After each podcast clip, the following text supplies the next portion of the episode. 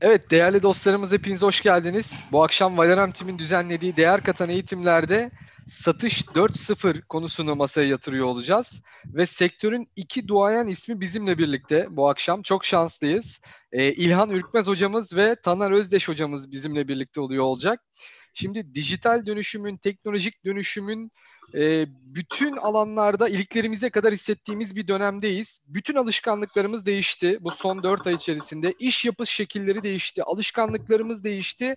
Elbette sektörler de ve satış satış mesleği de değişti ve dönüşüyor. Aslında bu dönüşüm uzun yıllardır var fakat bu 4 ay 5 ay içerisinde bu dönüşüm inanılmaz derecede hızlandı.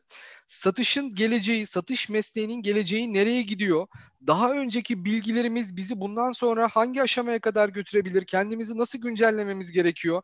Yeni yöntemler, yeni stratejiler, teknolojiyi, interneti kullanarak neler yapmamız, yol haritamızı bir bireysel bir e, satış profesyoneli ya da bir şirket sahibi olarak bir satış organizasyonumuzun, pazarlama birimimizin geleceğini nasıl çizmeliyiz? Bu akşam masaya yatırıyor olacağız bunu. Çok değerli hocalarımızla, üstadlarımızla birlikte harika cevaplar alıyor olacağız.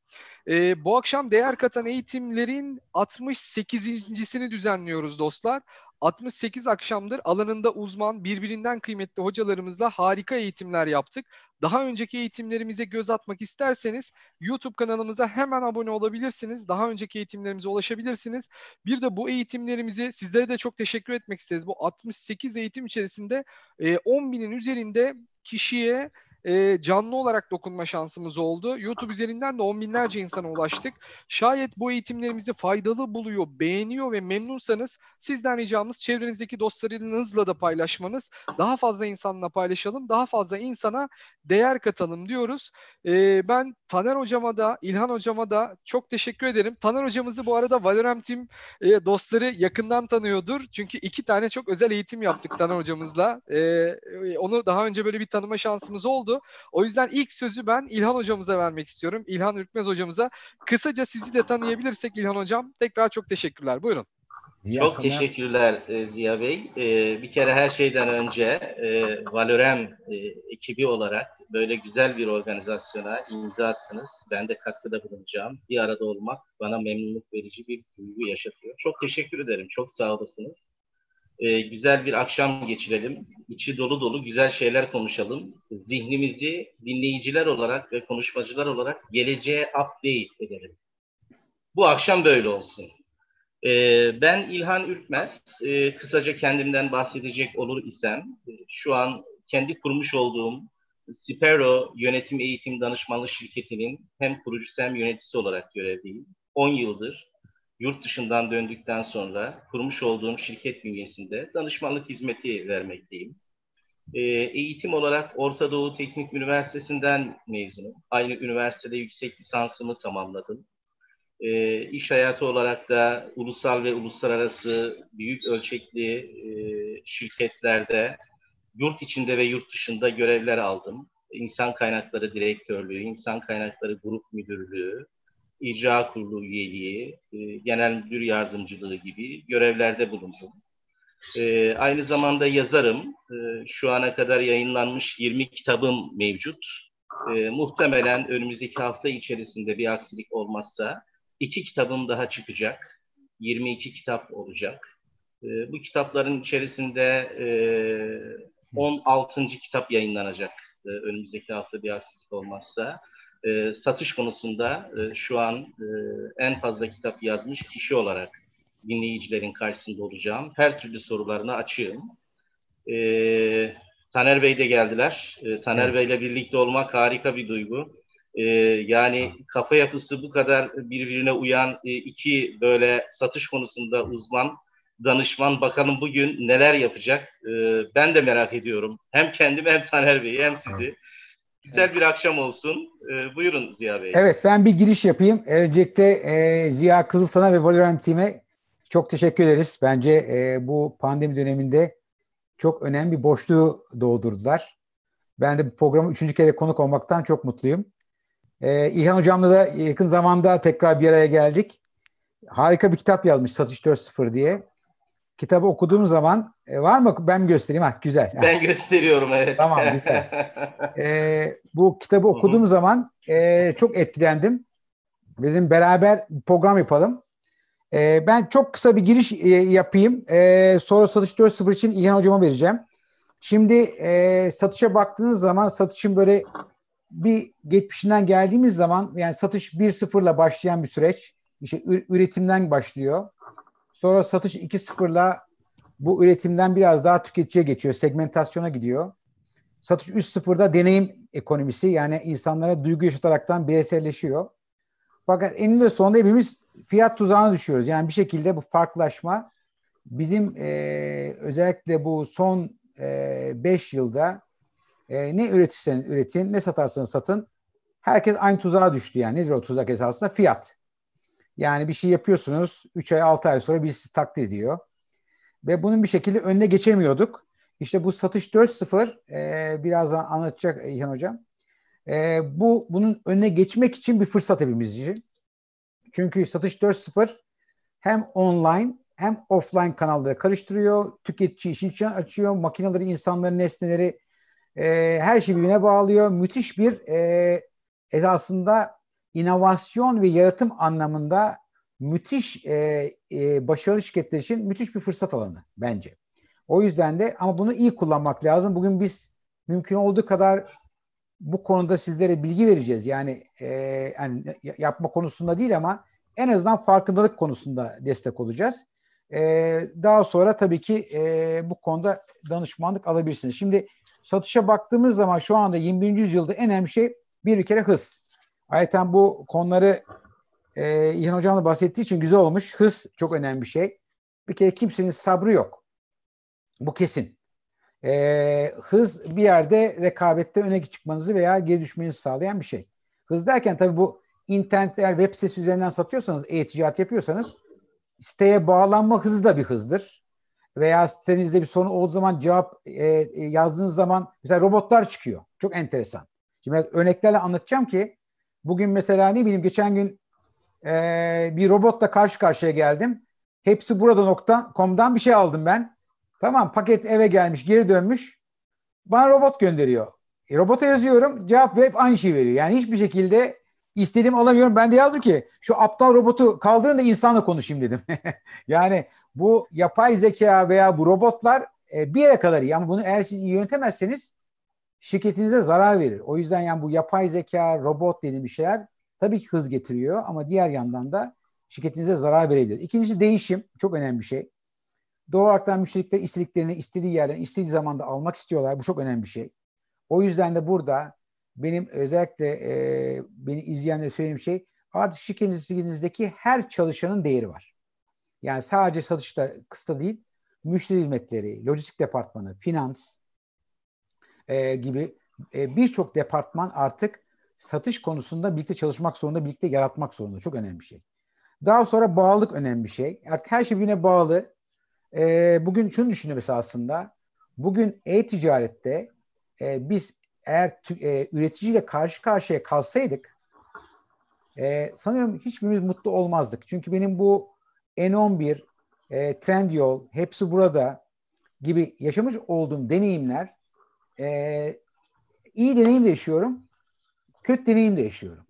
E, ama arada bir e-ticaret şirketinin olması e, çok önemli bir güvence. Yani mesela ben aldım bir keresinde beğenmedim. Çok kötü ambalajla geldi istediğim değildi. Anında geri gönderdim. Yani hızlı bir şekilde ya, sorgusuz sualsiz e, ürünümü e, geri gönderdim ve 3 gün sonra paramı geri aldım. Bu çok büyük bir güvence. Yani şu var esas e-ticaret siteleri siz mal aldığınız zaman siz onay verene kadar bir hafta süreniz var. Parayı üreticiye vermiyor. Bu çok önemli bir şey. Mesela e, sahibinden.com e, e, devrim hüküm vardı benim e, ikisini de oradan sattım ve hakikaten mükemmel yani. Hani sahibinden.com e, e, ondan sonra e, tatil siteleri bunlar da bir e, şey çok iyi. Yani teknoloji muhteşem. Hatta kusursuz. Ama ne sorun var size söyleyeyim.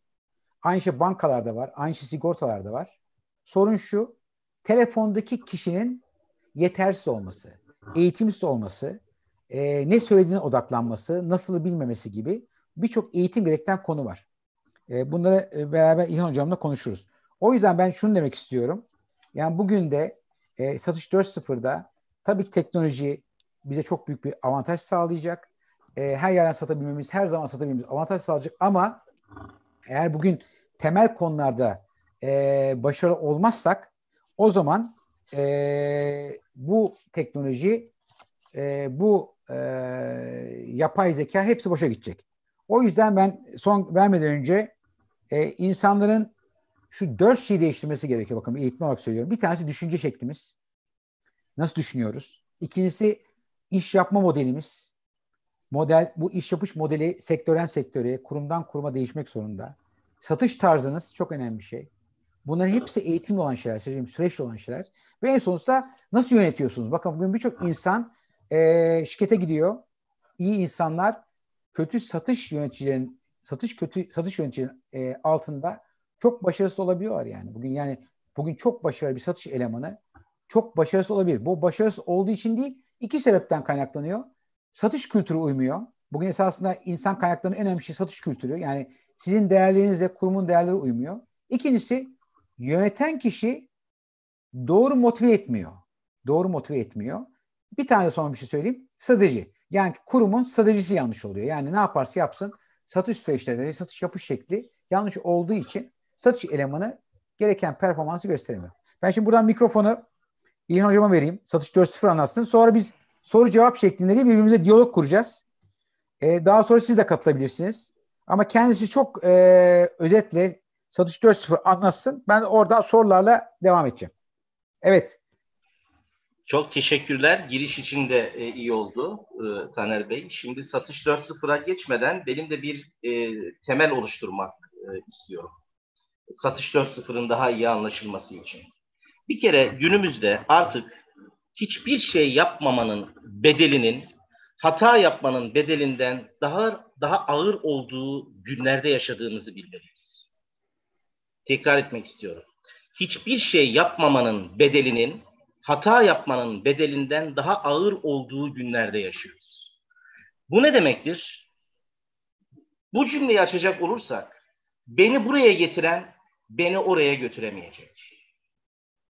Geçmişten bugüne beni buraya getirenlere dönüp teşekkür etmeliyim ve beni oraya götürecek olan her neyse cebime koyup yürümeliyim. İşte satış 4.0 burada ön plana çıkıyor. Karar vermek zorundayız. Simetrik rekabetin asimetrikleştiği, e, analog iş anlayışının dijitalleştiği, offline hayatın onlinelaştığı, vatandaş kavramının netendaş kavramına dönüştüğü bir dünyada yaşıyoruz. Yeni normal dünya ne demek? Açacak olursak, değişime iyi tepki vermeyenlerin yok olacağı bir dünya demek. Yeni normal dünya, değişime tepki vermeyenlerin yok olacağı bir dünya demek. Bu dünyanın adı dijitalizm. Koyalım. Dijitalizm. Dijitalizmin bir sloganı var. Pazar diyalogtur. Muazzam bir slogan. Ben bu sloganı çok seviyorum. Pazar diyalogtur. Diyaloğun içindeysen satış 4.0'da varsın. Diyaloğun içinde online ortamda yoksan satış 4.0'da yoksun. Satış 4.0 ise işte bu söylediğimiz yeni normalin, dijitalizmin satış kitabıdır. Şimdi biz muazzam bir paradigma değişikliği yaşıyoruz aslında. Yani paradigm shift dediğimiz olay. Hani Thomas Kuhn zamanında e, bilimsel devrimlerin kitabını yazar iken e, orada ifade ettiği şekliyle der ki bilimsel buluşlar birikir, birikir, birikir, öyle bir an gelir ki sıçrar. Birikir, birikir, öyle bir an gelir ki sıçrar. İşte biz bu sıçramayı 2000'lerin başında yaşadık. Aslında biz şimdi konuştuğumuz konuların yaşamaya 2000'li yılların başında başladık. Yani 2000'li yılların başında bir paradigma değişikliği yaşadık. Fakat çoğunluk bunun farkında değildi. İşte Covid-19 bu farkındalığı yaşattı insanlara. Covid-19'un en büyük farkı bu oldu. O halde 21. yüzyıl iş dünyasında bu değişimlerin içerisinde biz geleceğe kendimizi taşıyacaksak suldesaklardan ayrı durmalıyız. Suldesak Fransızca çıkmaz sokak demektir. Ve iş hayatı şimdi çıkmaz sokaklarla dolu. Şimdi şu an. Önceden hazırlık yapmadıysan sabah kalktığında daha önceden fazla yaşadığın, daha önceden yaşadığın oranın çok üstünde çıkmaz sokaklarla dolu. Nedir bu çıkmaz sokaklar? Biraz önce Taner Bey'in söylediği gibi. Düşünce yapımız bir süldesak, çıkmaz sokak olabilir. İş yapma modelimiz bir süldesak olabilir. Konuşacağız. Satış tarzımız bir süldesak olabilir. Satış ekibini yönetme biçimimiz bir suldesak olabilir. Hatta şirket kültürümüzün kendisi de bir suldesak olabilir. O halde satış 4.0, satış 2.0 ve 3.0 mantığıyla, analog kültürün getirisiyle bugüne kadar gelmiş şirketlerin geleceğe kendilerini tanım, taşımaları için kurtulmaları gereken bir yol, bir yöntem olarak görmek ve bakmak lazım. Neden? Çünkü her şey değişiyor. Satış da değişiyor. Dünya da değişiyor. Baktığımız zaman müşterinin satın alma karar mekanizması değişiyor. Müşterinin aynı zamanda davranışı değişiyor. Satışta kuraldır. Müşterinin karar alma mekanizması değişirse satışın tarzı da değişir. Yani satış stratejisi müşterinin karar alma mekanizmasına bağlıdır, davranışına bağlıdır. Güven mesela bambaşka yere gidiyor. Önceden şirketin müşteriye güven vermesi gerekirken, satış danışmanının müşteriye güven vermesi gerekirken şimdi bambaşka bir dünyadayız. Güven artık şirketin dışında sanal ortamda o şirketle ilgili olumlu olumsuz görüşlere sahip olan e-kabilelerin, netendaş müşterilerin oluşturduğu bir kavram haline geldi. Simetrik rakipler asimetrikleşiyor. Değişim her yerde. Hatta baktığımız zaman artık ürünler değil, deneyimler satışa yön veriyor. Deneyim ürün haline geliyor. Rekabet artık ürün bazlı değil, iş yapma modeli bazlı. Yani artık senin ne sattığının hiç önemi yok. Nasıl sattığının önemi var. Dikkat edin. Ne sattığının hiç önemi yok. Nasıl sattığının önemi var. İşte satış 4.0 yeni ekonominin iş yapma modeli olarak karşımıza çıkıyor. Ve biraz önce Taner Bey'in e, başta açıkladığı o ekonominin ya da 21. yüzyılın özellikleri olarak benim de kitabımda bol bol örneklerle anlattığım e, özellikleri ön plana çıkararak müşteri ne istiyor şu an? Müşteri günümüzde artık netendaş müşteri biraz sonra konuşacağız. Hızlı olanı değil mi? En iyi olanı, en ucuz olanı, en farklı olanı istiyor.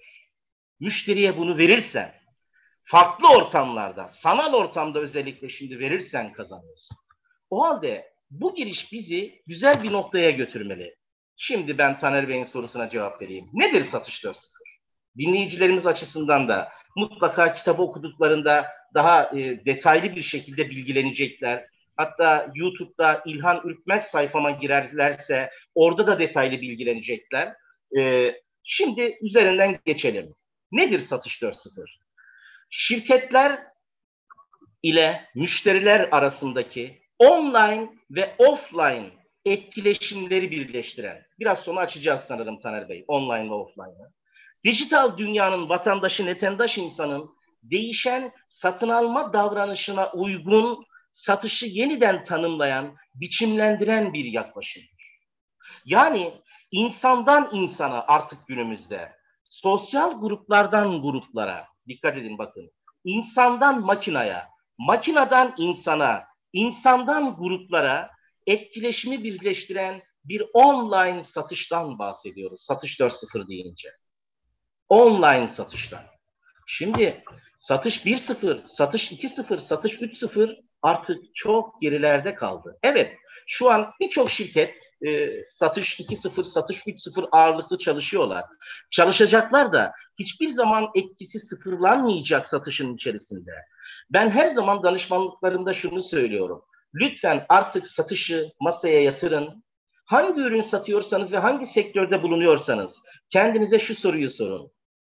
Biz gelecekte var olmak istiyorsak giderek şekillenen iki satış kanalında offline satış kanalında ve online satış kanalında ne kadar bulunmamız lazım. Ve şu an offline kanalda yüzde yüz varız ama online kanalda hiç yoksak kaybediyoruz demektir. Nedenlerin, niçinlerini şimdi konuşacağız. Evet. Ee, devam edeyim mi? Ee, ben, bence mı? sorulara geçelim. Yani varsa bence güzel bence e, sorular devam etsek daha iyi olur herhalde. Daha iyi takip ederler.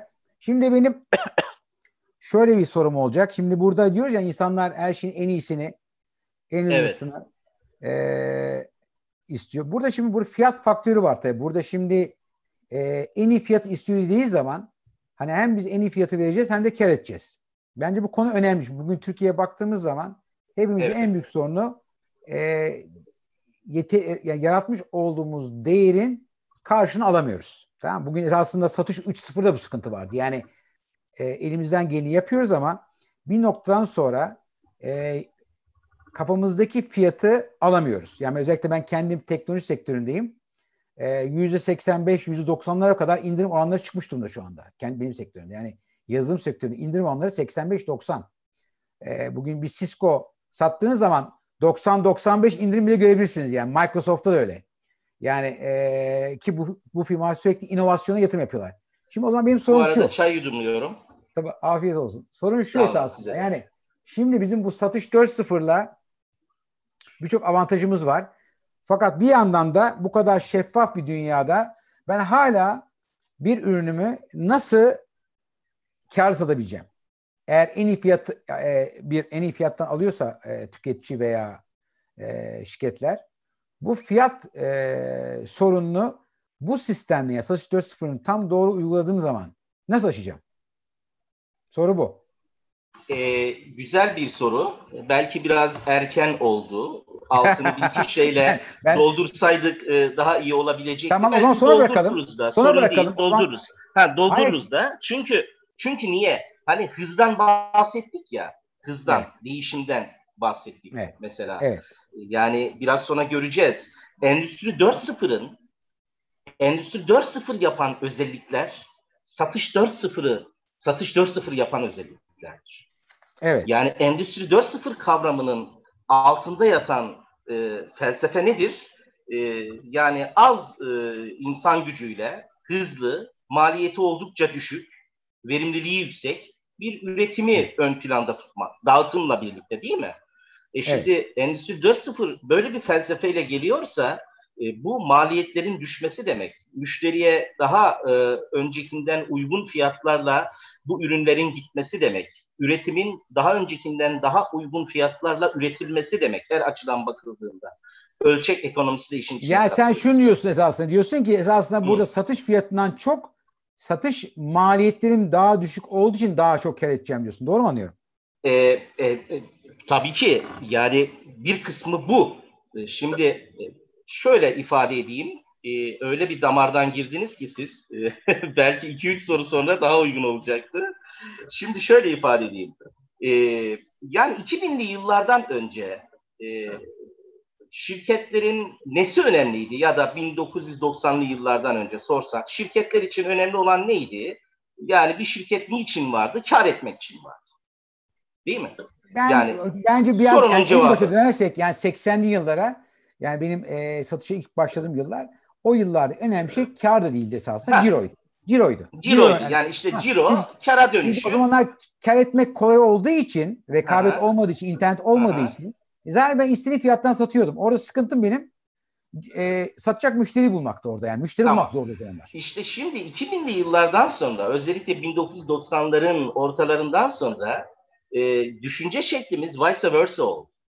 Yani artık şirketlerin birincil amacı kar etmek değil, birincil amacı müşteri kazanmak. Yani bakış açısını değiştirirsem var olurum ben.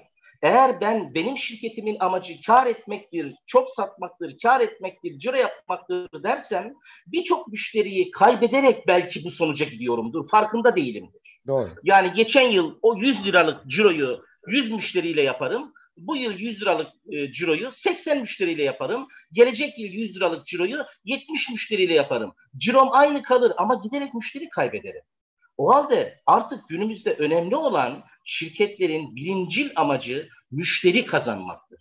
Siz müşteri kazanmak benim amacım dediğiniz zaman şirketin içindeki bütün kurgularınızı, iş tanımlarınızı ve iş yapma modellerinizi ona uygun hale getiriyorsunuz. Var olan müşteriyi elde tutmaya özen gösteriyorsunuz. Yatay ve dikey satış dediğimiz olaylar ve yeni müşterilere e, katmak için de ne yapmanız gerekiyorsa onları yapıyorsunuz. Karlılık bu işin sonucu oluyor. Esasında burada tabii ki strateji çok önemli oluyor. Eğer evet. siz müşteriyi okuyamazsanız, pazarı okuyamazsanız evet. doğru kararlar alamazsınız. Doğru mu? Evet. Önemli doğru kararlar alabilmek. Çok güzel, çok güzel. Şimdi e, izin verirseniz bir 3-5 dakika ben dinleyicilerin de ilgisini çekecek bir iki ezber bozacak. Tam da bu konuştuğumuz konuyla da ilgili bir iki bilgiyi paylaşmak istiyorum. Tabii. Yani neden satış 4.0, neden endüstri 4.0? Şimdi satış 4.0 endüstri 4.0'dan bağımsız düşünemeyiz. Yani evet. satış 4.0 endüstri 4.0'ın bir getirisi. Evet. Bir e, tuğlu, aracı. Öyle bakalım olaya. Şimdi bir de şunu görmemiz lazım. Satış bölgesi değişti. Ne demektir satış bölgesi? Klasik bildiğimiz, bu işin içinde olan sizin benim gibi kişilerin bildiği iki dünya vardır. Ürünün hizmetin faydalar dünyası bir tarafta, müşterinin ihtiyaçlar dünyası. Hep kendi müşterimi kendim buldum ve o yüzden de son zamanlarda e, çok zorlanmaya başladım. Müşteri bulamamaya başladım. Yani son yıllarda e, eğitimlerimi satamaz hale geldim. Fakat benim bu ürünlerini aldığım firma bu sene yeni bir satış modeline geçmiş. Ne yapmışlar biliyor musunuz? Diyor ki bana sen diyor iyi eğitmenleri bul diyor. Sınıflarını aç diyor. Müşteriyi ben sana bulacağım diyor. Müşteri bulmak senin sorumluluğun değil diyor. Ama sen diyor iyi eğitmen yetiştirmek senin sorunun diyor. Eğitim tarihlerini doğru belirlemek senin sorunun diyor. Ve, ve bu şirket e, dünyanın 80 ülkesinde aynı eğitimi satıyor. Yani en iyi eğitmen kazanıyor. Fiyatı o belirliyor. Evet. Fiyatta pazarlık yok. Benim kazanacağım para fix.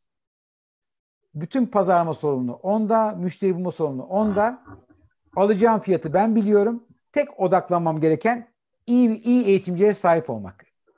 Yani mesela bu senin vermiş olduğun dedin ya ben e, daha çok kar edeceğim ama fiyatımı fiyat konusunda ise belki e, çok fazla yani fiyat rekabet anlamında fiyatımı istediğim fiyattan satamayacağım ama maliyetlerimi veya da satış maliyetlerimi düşünmek suretiyle e, daha çok kar edeceğim. Ben şu sorum şu sana esasında. Evet. Bugün hani dijitalleşen şirketlerde danışmanlık verdiğin KOBİ'lerden bahsedelim. Evet bunların eğer kısıtlı bir bütçesi varsa evet. onları satış 4.0'a geçirirken hangi aklı veriyorsun? Bize paylaşır mısın? Tabii ki memnuniyetle her zaman. Ee, yalnız bir not aldım e, Ziya Bey. E, YouTube'daki yayın kesildi diye. Evet ben arka tarafta bir sorun olduğunu fark ettim. Müdahale ettim. Ee, şu anda tekrar canlıya geçtik. Ee, ben o zaman bana not yazan kişiler oluyor çünkü e, etkileşimli olsun diye açmıştım. Güzel. Peki şimdi Sor, yani e, sorum anladın değil mi? Ben diyorum anladım. ki bugün yani bir Kobi e, e, bir şirket bugün senden danışmanlık alsa dese ki ya İlhan hocam ben satış 4.0'a geçmek istiyorum. Sen onu hani alıp böyle e, etap etap nasıl nasıl bir yolculuğa çıkarırsın? E, şimdi bunun e, bir kere adımları var. E, nasıl adımları var? Ee, şimdi bu şirket e, üretici mi değil mi? Bu bir. Üretici. Ürettiği bu ürünü diyeyim, çok basit söyleyeyim. Ya tamam. ayakkabı satıyor, çanta tamam. satıyor ürettiği veya gömlek ürünü, satıyor. Tamam. Güzel. Ürettiği ürettiği ürünün nasıl satıyor? Ee, yani şu anda şu anda sadece e, bu şirket e, üç kanaldan satıyor. Kendi Hı-hı. web sitesi var. Kendi web sitesi var. Hı-hı. Kendi web sitesi üzerinden satıyor. Bir mağazalarından satıyor.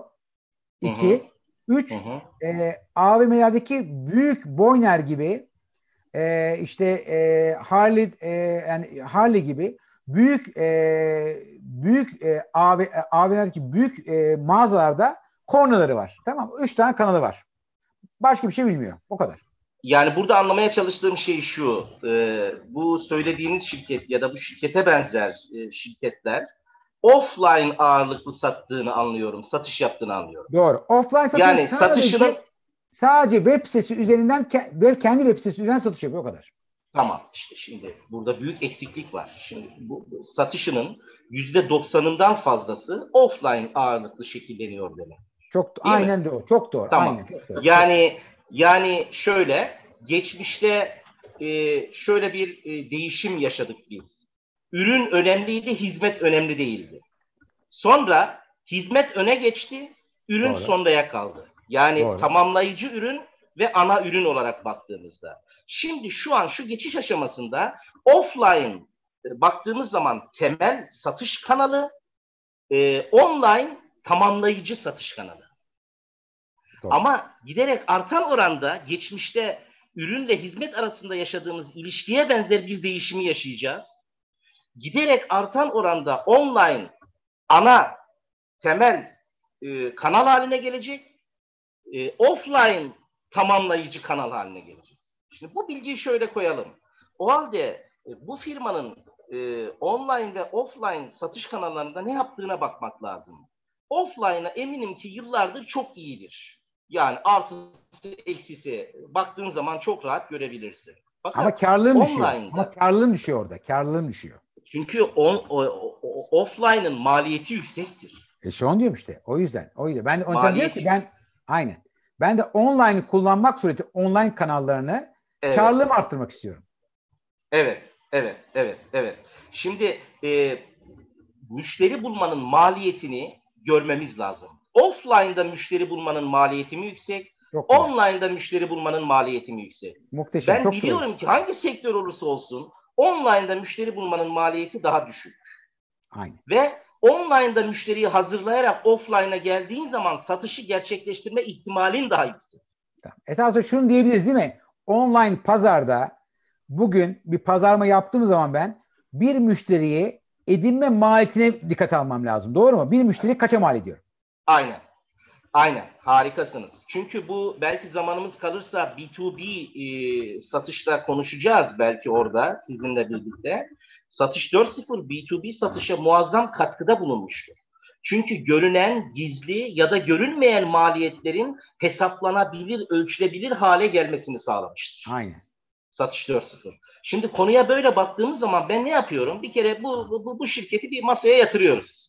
Ee, siz yıllardır ne üretiyorsunuz bunu? Nasıl satıyorsunuz böyle? Peki direkt satış mı yapıyorsunuz, indirekt satış mı yapıyorsunuz? Direkt satışı yaparken nasıl yapıyorsunuz? İndirekt satışı yaparken nasıl yapıyorsunuz? Yani bayi üzerinden mi yürüyorsunuz?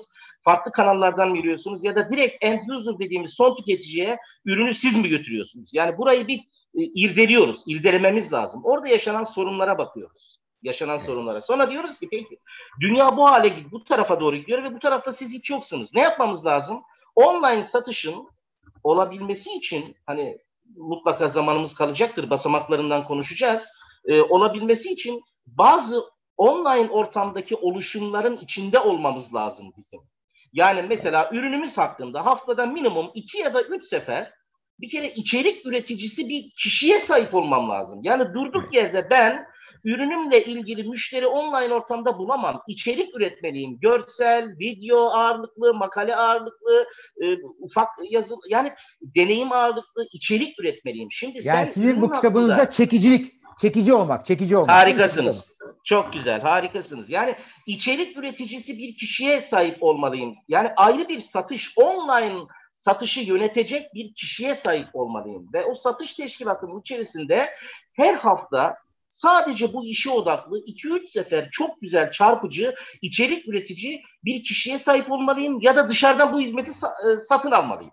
Esasında bu tabii offline'da biz genelde ürünümüzü överiz. Yani ürünümüzün iyi olduğunu iddia etmek suretiyle reklamlarla veya satıcılarla satmaya çalışırız. Ama bu satış 4.0'da içerik üreterekten ürünümü ön plana çıkarıyorum.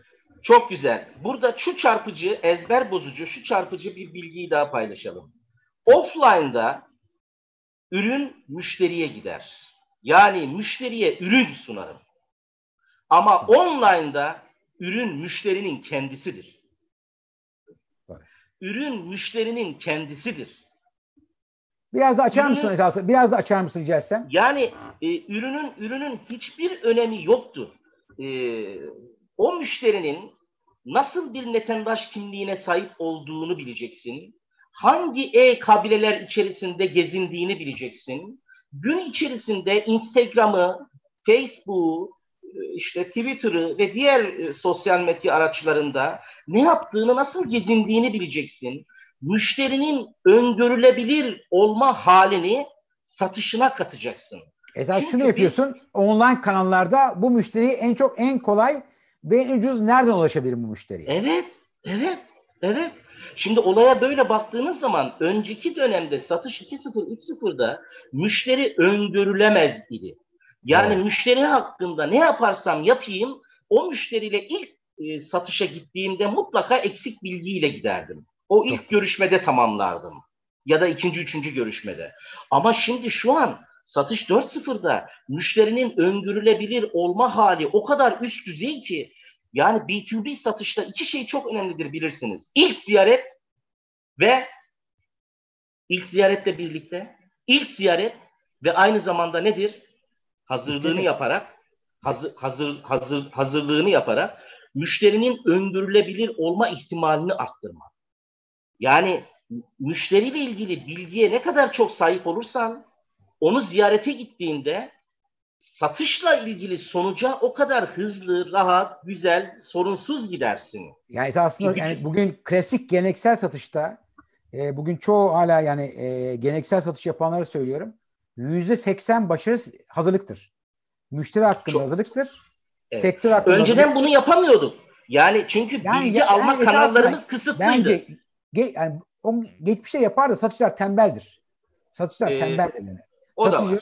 Satıcı o zamanı harcamaz yani. Gidip o oturup da iki saatini harcamaz görüşmeden önce müşteri için. Harcamaz. Şimdi esasında e, bu e, online satışın bence en büyük avantajı şey için, e, satıcı için bu tip e, işte olduğu kadar hazırlık anlamında zaman harcamasına gerek yok. Yani pazarlama departmanı e, çok hızlı iyi çalışırsa satıcı gittiği zaman çok daha donanımlı, e, müşteriye görüştüğü zaman çok daha donanımlı olabilir.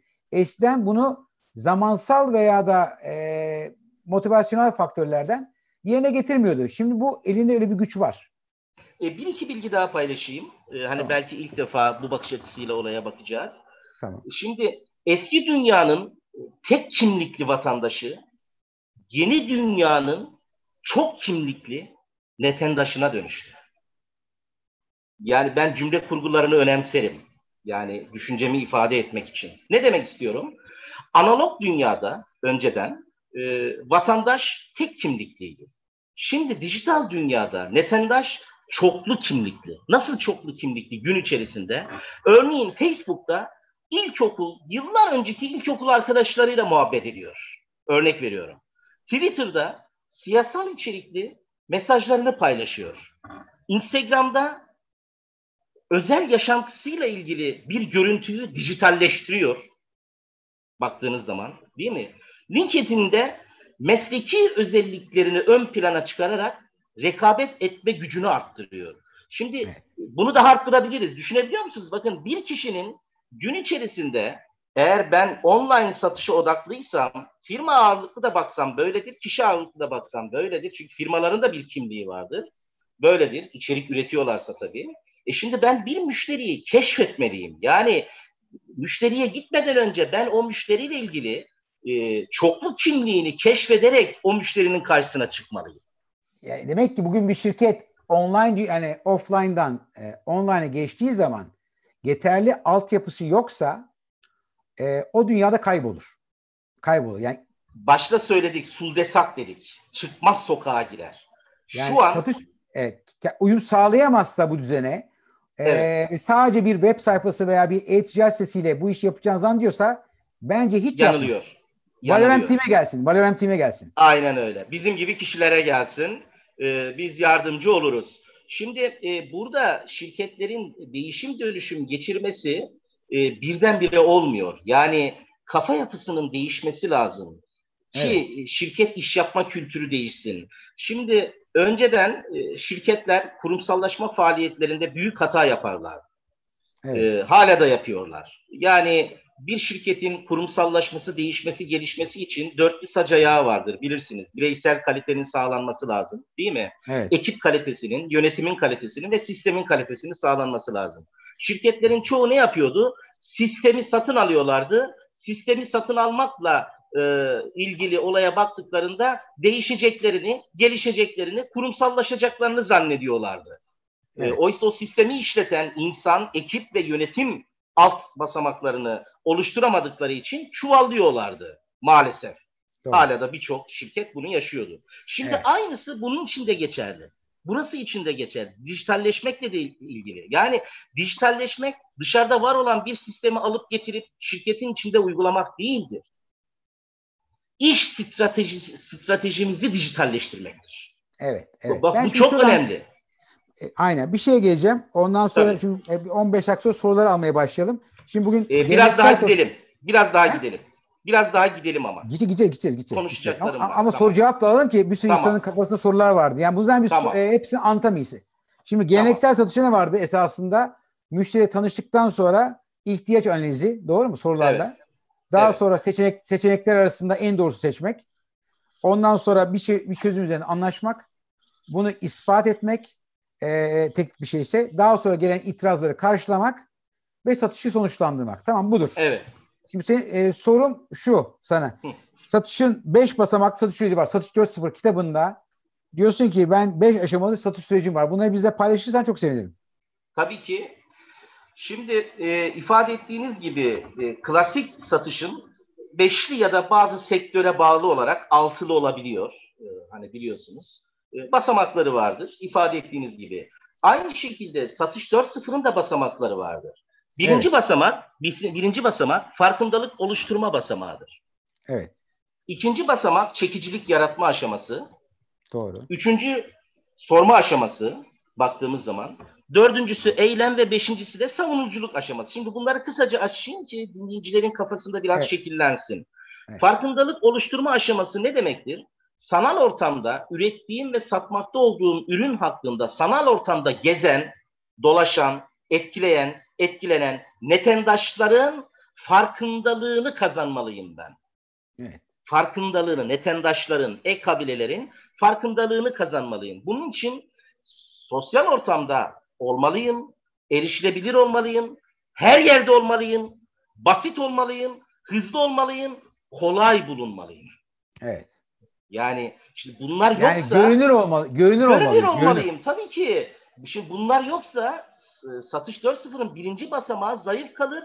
Birinci basamağının zayıf olması demek müşteriyi alıp ikinci, üçüncü, dördüncü, beşinci basamağa taşıyamıyorsun demektir. Tabii aynı. Mesela yaptığım danışmanlıklarda, verdiğim eğitimlerde bunları anlattıktan sonra diyorum ki hadi bakalım şu kafamızı biraz zorlayalım diyorum. Satış 4.0'ın bu beşli basamağında kara deliğiniz neresi sizin? Yani müşteriyi kaybettiğiniz, müşterinin sanal ortamda sizden koptuğu basamak neresi? İşte orası Yok. sizin kara deliğiniz. O oraya yoğunlaşmamız lazım bizim her şeyden odaklanmamız lazım. Çok doğru. E aslında bu ya aynı bu... şey satışta da vardır. Yani bugün mesela Tabii. E, satışta baktığınız zaman özellikle B, B2C'de mağazaya müşteri girer. Tamam. Girer. Evet. Girer, girdi içeri ama satış ama hiçbir şey almadan gider. Örnek işte aynı aynısını online düşün. Adam web evet, girdi. Çok güzel. Web sitesine girdi. Aha. Hop çıktı. Hemen çıktı. Hemen çıktı. Aynı şey. Güzel. Şimdi birinci basamak nedir satış 4.0'ın? Farkındalık oluşturma aşaması. Evet, evet, İkincisi evet. çekicilik yaratma aşaması. Yani farkındalık kişide, netendaş müşteride çekicilik yaratır ve çekicilik yaratılan müşteri araştırmaya girer, merak eder. İşte evet. o andan itibaren müşteride ürün hakkında, firma hakkında ilgi artar ve içerik aramaya başlar. Aynen. İşte tam o anda ürünle ilgili, firmayla ilgili içerikler sanal ortamda yeterli kadar yoksa arar, arar, kopar, gider. Veya çıkmaz. Google'da yoksa 2-3 sayfada yok demektir. Evet, evet. Şimdi ikinci aşama çekicilik. Üçüncü aşama önemlidir. Sorma aşaması. Çünkü satıştan önceki basamak burası. Müşteriyi eğer bu üçüncü aşamaya kadar getirdiyseniz müşteri artık harekete geçmiştir. Araştırır, sorar. Kimlere sorar? Kimlere sorar? sanal ortamda X ürünüyle ilgileniyorsa X ürününün etrafında toplanmış, deneyim kazanmış, o ürün hakkında yazan, çizen, fan oluşturmuş e-kabile dediğimiz evet. e-kabilenin içerisine girer. Artık bir e-kabilenin yani almakta olduğu, almak istediği ürünün, kullanmak istediği firmanın oluşturduğu e-kabilenin içerisine girer. E-kabilenin içerisine girdiği andan itibaren o ürünü daha önce kullanmış kişilerin deneyimlerini okumaya, telefonla ya da görsel olarak görmeye, ulaşmaya başlar. Ve burada evet. burada işte sosyal gruplar e, önem arz eder ve karar süreci bireyselden sosyala döner. Bu çok önemli. Karar süreci bireyselden sosyala döner. Mesela satış 2.03 Sosyal kan onu bir aslında e, iknada sosyal kanıt diyoruz. Sosyal kanıt. Evet, sosyal kanıt. Çok güzel. Yani satış 2.0 dikkat edin böyle bir etki yok. Çok az. Yani sosyal etkinin satış 3.0'daki etkisi çok az. Ama satış 4.0'da bireysel etkiden daha fazla. Yani eğer şu var oraya bir e, parantez açayım. E, eğer mark, marka olmanın gücü var. Yani satış evet. 3.0'da markalaşmanın gücü dediğimiz şey var. Markalaştığınız evet. anda direkt olarak kendi e, sosyal kanıtınızı oluşturmuş oluyorsunuz marka olarak. Güzel. Şimdi geldik dördüncü basamağa. İşte evet. dördüncü basamak satışın gerçekleştiği basamaktır. Yani eylem aşaması. Evet. Kişi bilgi kalabalığın üyesi olmuştur. Araştırdığı ürün hakkında olumlu bilgilere sahip olmuştur. Kendisinin dışındaki kişilerin ürün ve şirket hakkındaki bilgilerinden olumlu etkilenmiştir. Markaya bağlanmıştır ve satın alma kararı verir. Satın alma kararı verdikten sonra satış gerçekleşir ve artık müşteri son aşamaya geçer satış 4.0'ın. Savunma aşaması. Ne demektir bu? Yani markanın satış temsilcisi olduğu aşama. Hani daha önce söylemiştim ya satış evet. 4.0'da aslında ürün müşteridir. İşte burada müşteri ürün haline gelir. Yani Aynen. senin ürününü sanal ortamda pazarlayan, satan, kendisi gibi netendaşlara ulaştıran, anlatan, bedava üstelik. Maliyeti sıfır. Anlatan, hatta binlerce kişiye ulaştıran kişi konumuna gelir. Ma- harika bir şeydir. İşte bu marka elçisi diyorduk. Yani bu geleneksel satışta evet. biz bunlara evet. marka elçisi diyorduk. Yani yani o dünyada esasında çok bugün offline online esasında inanılmaz benzer. Ee, e, tek arada teknoloji ve bu sosyal medya var. Yani en önemli fark. Bu süreçle ilgili izninizle iki şey daha söyleyeyim. Tamam, ee, tabii, üzerine tabii, tabii. E, katkınız daha iyi olacaktır. Tabii. Bu son basamakta savunma aşamasında çarpan etkisi işler. Çarpan etkisi. Muazzamdır. Yani firma doğrularını sanal ortamdaki satışta, satış 4.0'da yani offline ve online'da ne kadar arttırırsa çarpan etkisi o kadar yüksek olur. Yani şöyle düşünün. Online'da çok iyisiniz, offline'da rezaletsiniz. Yani online'da müşteriyi müşteri haline getirdiniz. Müşteri offline'a gitti, ürünü alacak. E, istediği memnuniyeti yaşamadı, satış koptu. Tersi de doğrudur. Onun için işte o çok, baştaki sorunuza tekrar geri döndük.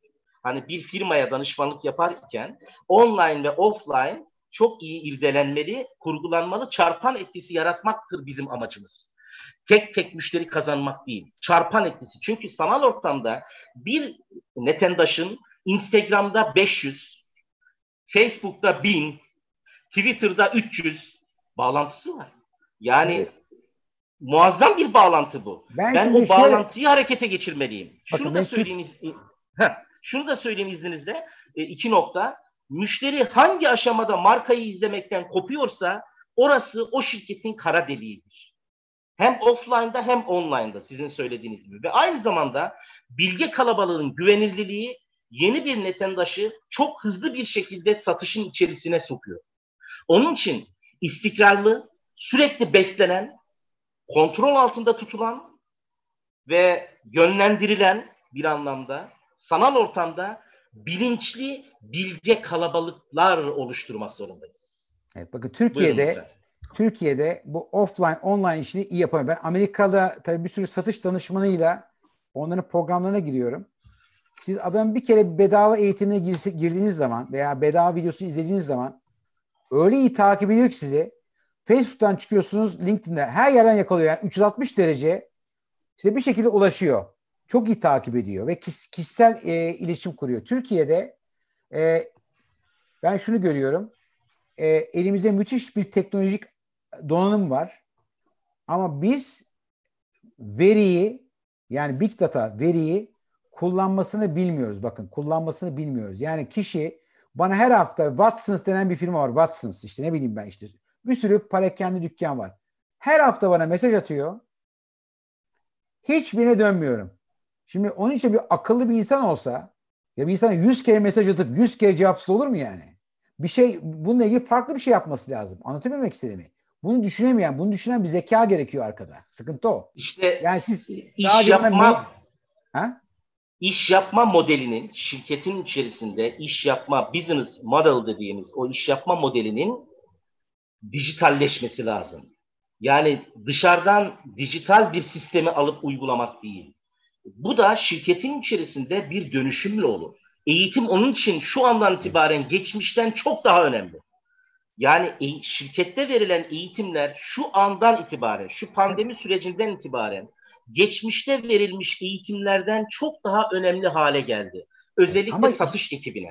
Ama burada şimdi burada üç tane eğitim var. Mesela bakın mesela ben e-ticaret sitelerine telefon satış eğitim veriyorum. Tamam mesela Türkiye'de evet. e, en son bir saç ekim merkezine yaptık. Bunun dijital altyapısını bir şirket yapıyor danışmanlığını. Yani reklamla müşteri bulmaya çalışıyor. Ben ne yapıyorum? Ben telefonla o internetten gelen müşteri aradığı zaman satış elemanını e, veya müşteri temsilcisini kaydetmemesi konusunda eğitiyorum onu. Siz şöyle düşünün. Ben size her gün 100 tane müşteri göndersem internetten tamam. E, dijital kanallarla. Bunun e, sizin müşteri çevirme sıfır bile olabilir. Yani şunu anlatmaya çalışıyorum. Ben size istediğiniz kadar müşteri göndereyim. Eğer sizin beceriksiz bir müşteri hizmetleri veya satış ekibiniz varsa onların hiçbiri satışa dönüşmez. Doğru mu yanlış mı? Harika. İşte onun için biz ne diyoruz? Artık şu andan itibaren şirketlerdeki şirket sahipleri, üst düzey yöneticiler, satış müdürleri, satış danışmanları, satışla meşgul olan kişiler lütfen uyansınlar. Artık satış entelektüelleşiyor. Çok doğru. Aynen. Bakın bu çok önemli. Entelektüelleşiyor. Yani ne demektir bu satışın entelektüelleşmesi? Satış 2.0, 3.0'da çok yoğunlukla gördüğümüz manipülatif satış tekniklerinin satış 4.0'da geçerliliğinin getirdiğini gösteriyor. Artık değer odaklı satışlar ön planda. Doğru. Yani önceden çok sık gördüğümüz müşteriye bir dakikada evet dedirtirim, üç saniyede etkilerim, müşterinin kafasını karıştırır, imza attırırım gibi eğitimler ve eğitim içerikleri ve başlıklar artık yok. Artık yok. Yani entelektüellik dediğimiz şey şirketin iş kültürünün içerisine akıtılmalı. Bunu da bizim gibi kişilerden danışmanlık alındığında yapılabilecek bir şey bu. Evet. O bakımdan diyorum şirketler şu andan itibaren muazzam fırsatlara sahipler ama bu fırsatları çok doğru kişilerle çok doğru zamanda bir arada olup yaptıkları zaman fark yaratabilirler. Aksi Aynen. takdirde kaybederler. Çünkü geçmişin offline iş yapma mantığıyla bugünün ve geleceğin online dünyasında var olamazsın.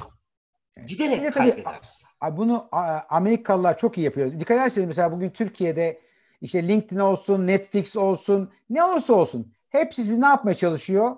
30 gün denemeye çekiyor. 30 gün denemeye çeken ne yapıyor? Kredi kartınızı alıyor.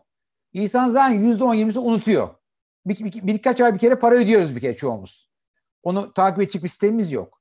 Yani esasında yani bu adamlar çok akıllar yani. Siz bir yerden yakaladı mı hemen anında yüzde onu, yüzde yirmi otomatik müşteri çeviriyorlar takipsizlikten. Yani o yüzden yani birçok burada iş zekası sistemleri gerekiyor. Yani e, o yüzden e, sadece e, online, offline'i bilmek değil, bunun içindeki iş zekası, müşteri okumak, işte ve ve bunu nasıl yöneteceğimiz çok önemli. Nasıl yöneteceğiz bu süreçleri? Çok güzel. Şöyle bir katkıda bulunayım. Ee, bu söylediğinize ilaveten hani B2B ve B2C satışa bakarsak bu söylediklerimiz B2B satış için çok daha önemli hale geldi. Evet, evet, Çünkü B2B satışta hani bir 10-15 dakika önce söylemiştik. iki şey çok önemlidir demiştik. İlk ziyaret ve takip. E şimdi işte bu konuştuklarımız B2B satış yapan satış danışmanına o kadar e, imkanlar sunuyor ki o kadar imkanlar sunuyor ki Aynen. özellikle B2B satışta bilirsiniz yani e, TUSOM dediğimiz toplam sahip olma maliyetini düşürmek çok önemlidir. Yani görünen ve görünmeyen maliyetleri. Evet. Ve B2B satışta karşı taraftaki firma temsilcisi e, çok yoğunlukla benim deneyimlerime bağlı olarak konuşuyorum. İnanın bana çok yoğunlukla e, görünen maliyetleri az çok bilir de görünmeyen maliyetleri bilmez satışta. Oysa görünen maliyetler toplam satışın yüzde yirmi, yüzde otuzunu bazen bulur. Yüzde altmış, yüzde yetmiş görünmeyen maliyetlerdir. İşte burada B2B satış yapan satış danışmanının entelektüel bilgisi, yani bilanço bilgisi, bunun dışında gelir gider hesap bilgisi, nakit akış bilgisi, finansal zekası, yatırımın geri dönüşüne ilişkin bilgi. Yani bütün bunların hepsi bir danışmanlık olarak bakıldığında ya, o kadar önemli hale geliyor. Ya, esasında B2B'de e, B2C'ye göre e, ekibin çok daha eğitilmiş olması lazım. Çünkü müşteri size geliyor. Evet. bu kişi doğru konuşmazsınız kaçırıyorsunuz. Yani o yüzden evet. yani B2B evet. tarafında eğitim çok da önemli. B2C'de hani müşteri hizmetleri ben şöyle görüyorum. B2C'de müşteri hizmetleri ve satış sonrası hizmetler çok önemliyken B2B'de ilk teması kuracak satış elemanının entelektüel kapasitesi çok önemli. Her ikisinde de önemli ama B2B'de daha çok önemli her açıdan evet, bakıldığında. Evet, aynen. Bu aynen. Se- bu sebepten bu sebepten dolayı e, mesela e, e, geçmişte çok görüyorduk. E, X formatlı bir eğitim aynı tarz üslupla B2C'deki satış danışmanlarına veriliyor. Aynı tarz üslupla B2B'deki satış danışmanlarına veriyor. Ben her zaman söylüyorum bu bir cinayettir. Yani mümkün değil böyle bir şey. Şimdi bakın Cinayet mesela bir, bir örnek göstereyim. Hatta bu e, Valorem Team'inde e, hizmet verdiği şirketlerden bir tanesi. Bu SGK'larla ilgili. Evet. Bizim şirketimize e, ben önerdim. E, SGK hesap edip geçmiş 10-15 yıldaki hatalı uygulama dolayı şirkete ciddi para kazandı. Yani direkt birebir fayda yani.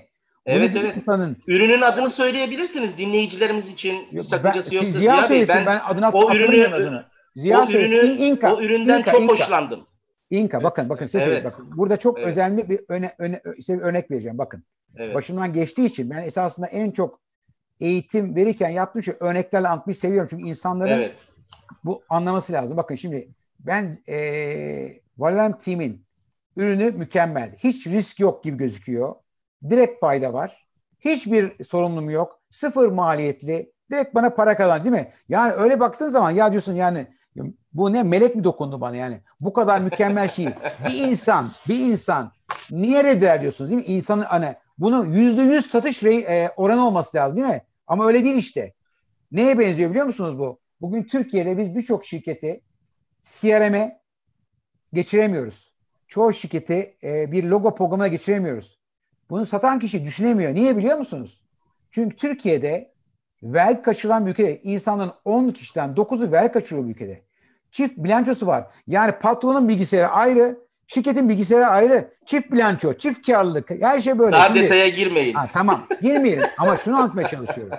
Türkiye şeffaf bir ülke olmadığı için şeffaf bir ülke olmadığı için çoğu cazip görken şey çok cazip değil. Çünkü şirketin o sisteme uyum sağlaması için şeffaf olması lazım. Yani bilgilerini paylaşması lazım. Ama bu çoğu insanın işine gelmiyor.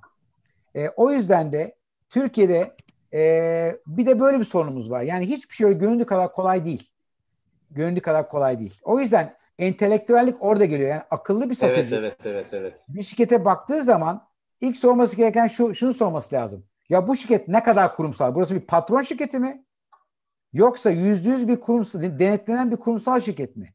Sen bu soruyu sormazsan sonra müşteri seni reddettiği zaman e, şaşırırsın. Diyor nasıl olur bu kadar mükemmel bir şey reddedilir?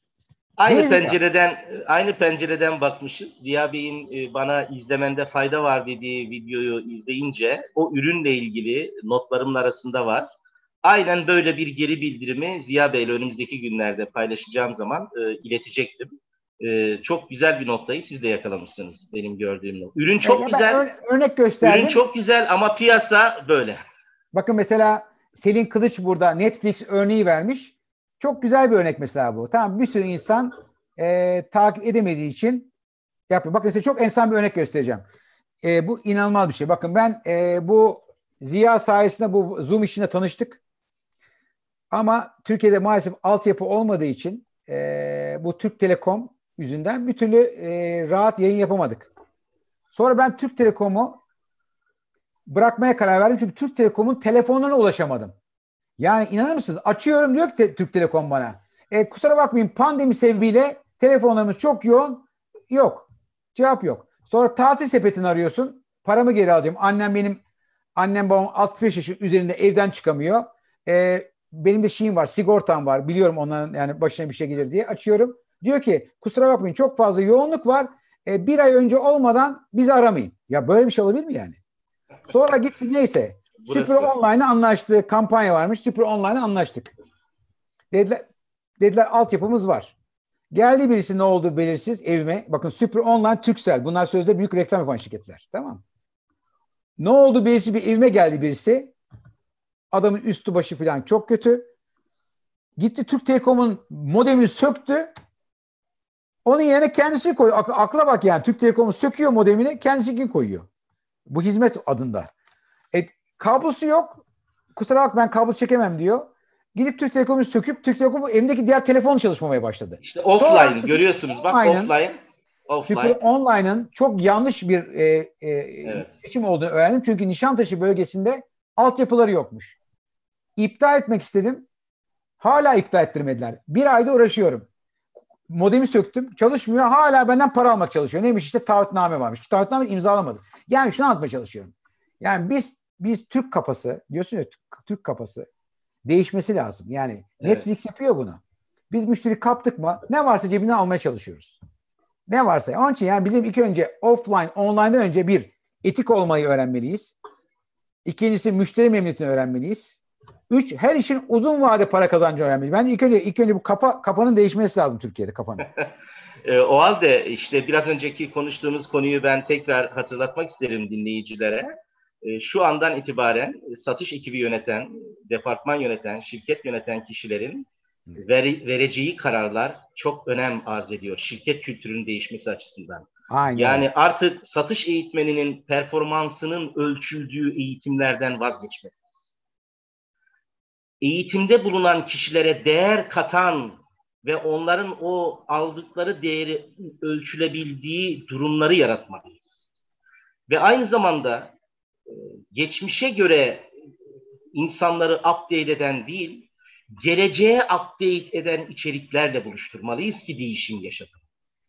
Yani e, eğer dijitalizmden bahsediyorsak, bahsedeceksek ve bir değişim geçireceksek ben şu andan itibaren şirketimin yetkinliklerini dahi masaya tekrar yatırırım.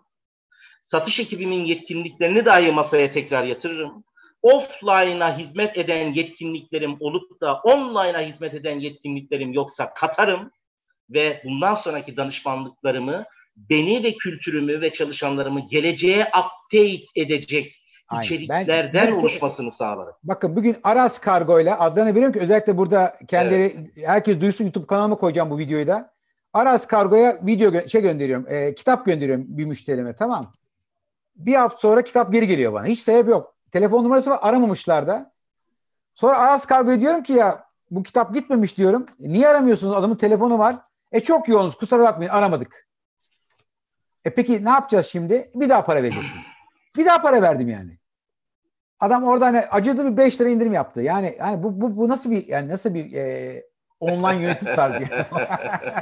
e, yani sektörün sektördeki şirketlerin inanın e, bizim gibi Valorem Valorem'i oluşturan siz değerli danışmanlar Taner Bey, siz, ben yani bizim gibi kişilere sektörün şu andan itibaren geçmişte olduğundan daha çok ihtiyacı var.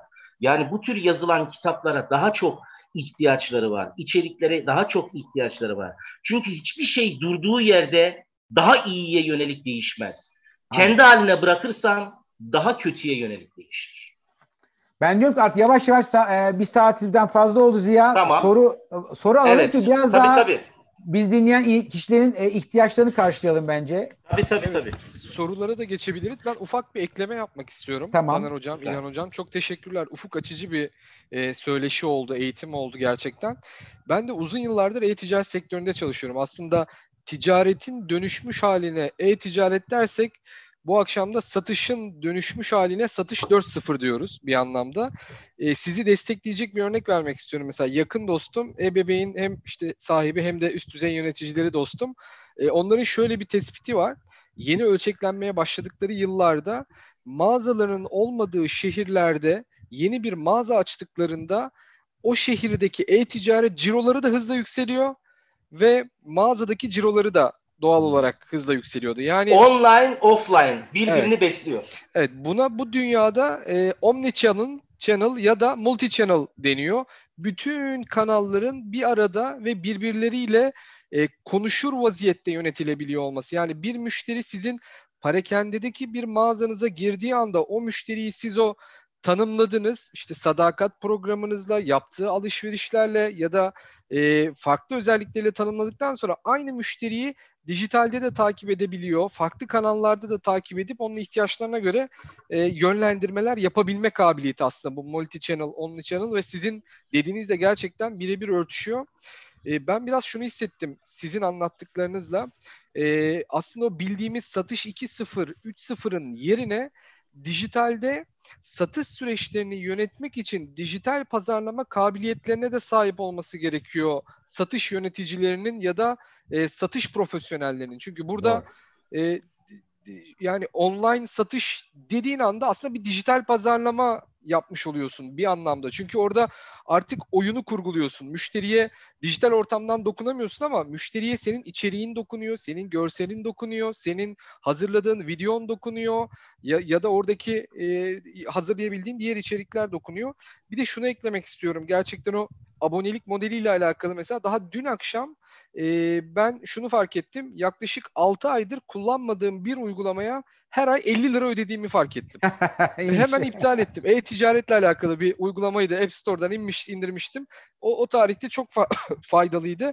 Şu anda bütün dünya abonelik modeline geçiyor. Bütün şirketler, bütün hem teknoloji şirketleri hem de bu geleneksel firmalar da buna dönüyor. Artık çünkü tüketiciler sahip olmak yerine deneyimlemeyi tercih ediyorlar. Gidip o ürünü niye alayım diyor. Bir de bir zaten... de tabii ki ilk ilk şey var Ziya ilk yatırım maliyetinin olmaması avantajı. İlk yatırım maliyeti yok. Evet, evet. İlk yatırım maliyeti yok. Şimdi bir soru gelmiş burada. Bu coin ile ilgili. Bu coin ee, benim e, uzmanlık alanım. Ben, e, çok özür dilerim. E, Ziya Hı. Bey'in söylediği o son noktaya bir katkıda bulunmak tamam, istiyorum. Tamam, tamam. Okey, tabii tabii. Yani biraz ilerleyemediğimiz için e, o gidiş gelişleri, offline, online gidiş gelişleri e, üzerinde duramadık, örneklendiremedik. E, dediğiniz çok doğru. E, offline ve online birbirini besler. Bu beslemeden dolayı da işte sizin söylediğiniz e, oluşumlar ortaya çıkar.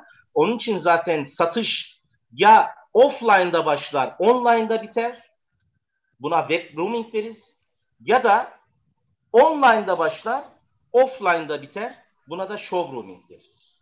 Yani satış başladığı yer ve bittiği yer ölçümlenmesi çok önemlidir.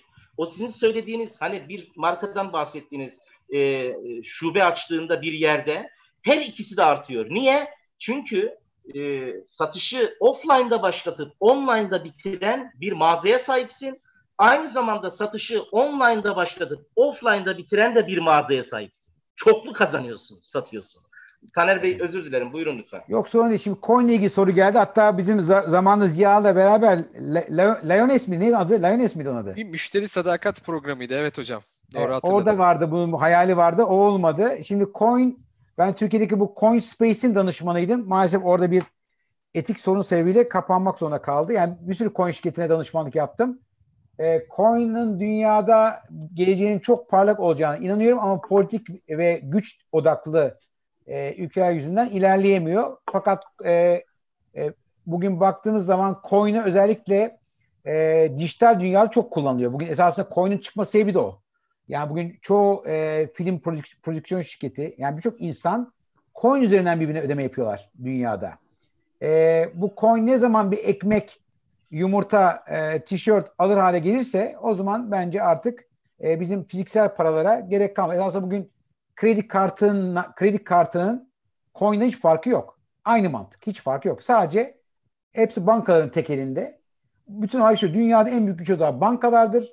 Ta Rockefeller'dan beri başlar. E, Rothschild'lerle devam eder. E, o yüzden baktığınız zaman dünyada bu güç odakları izin verirse o pazar büyür. Yoksa e, biz Amerikan dolarına hala talim edeceğiz.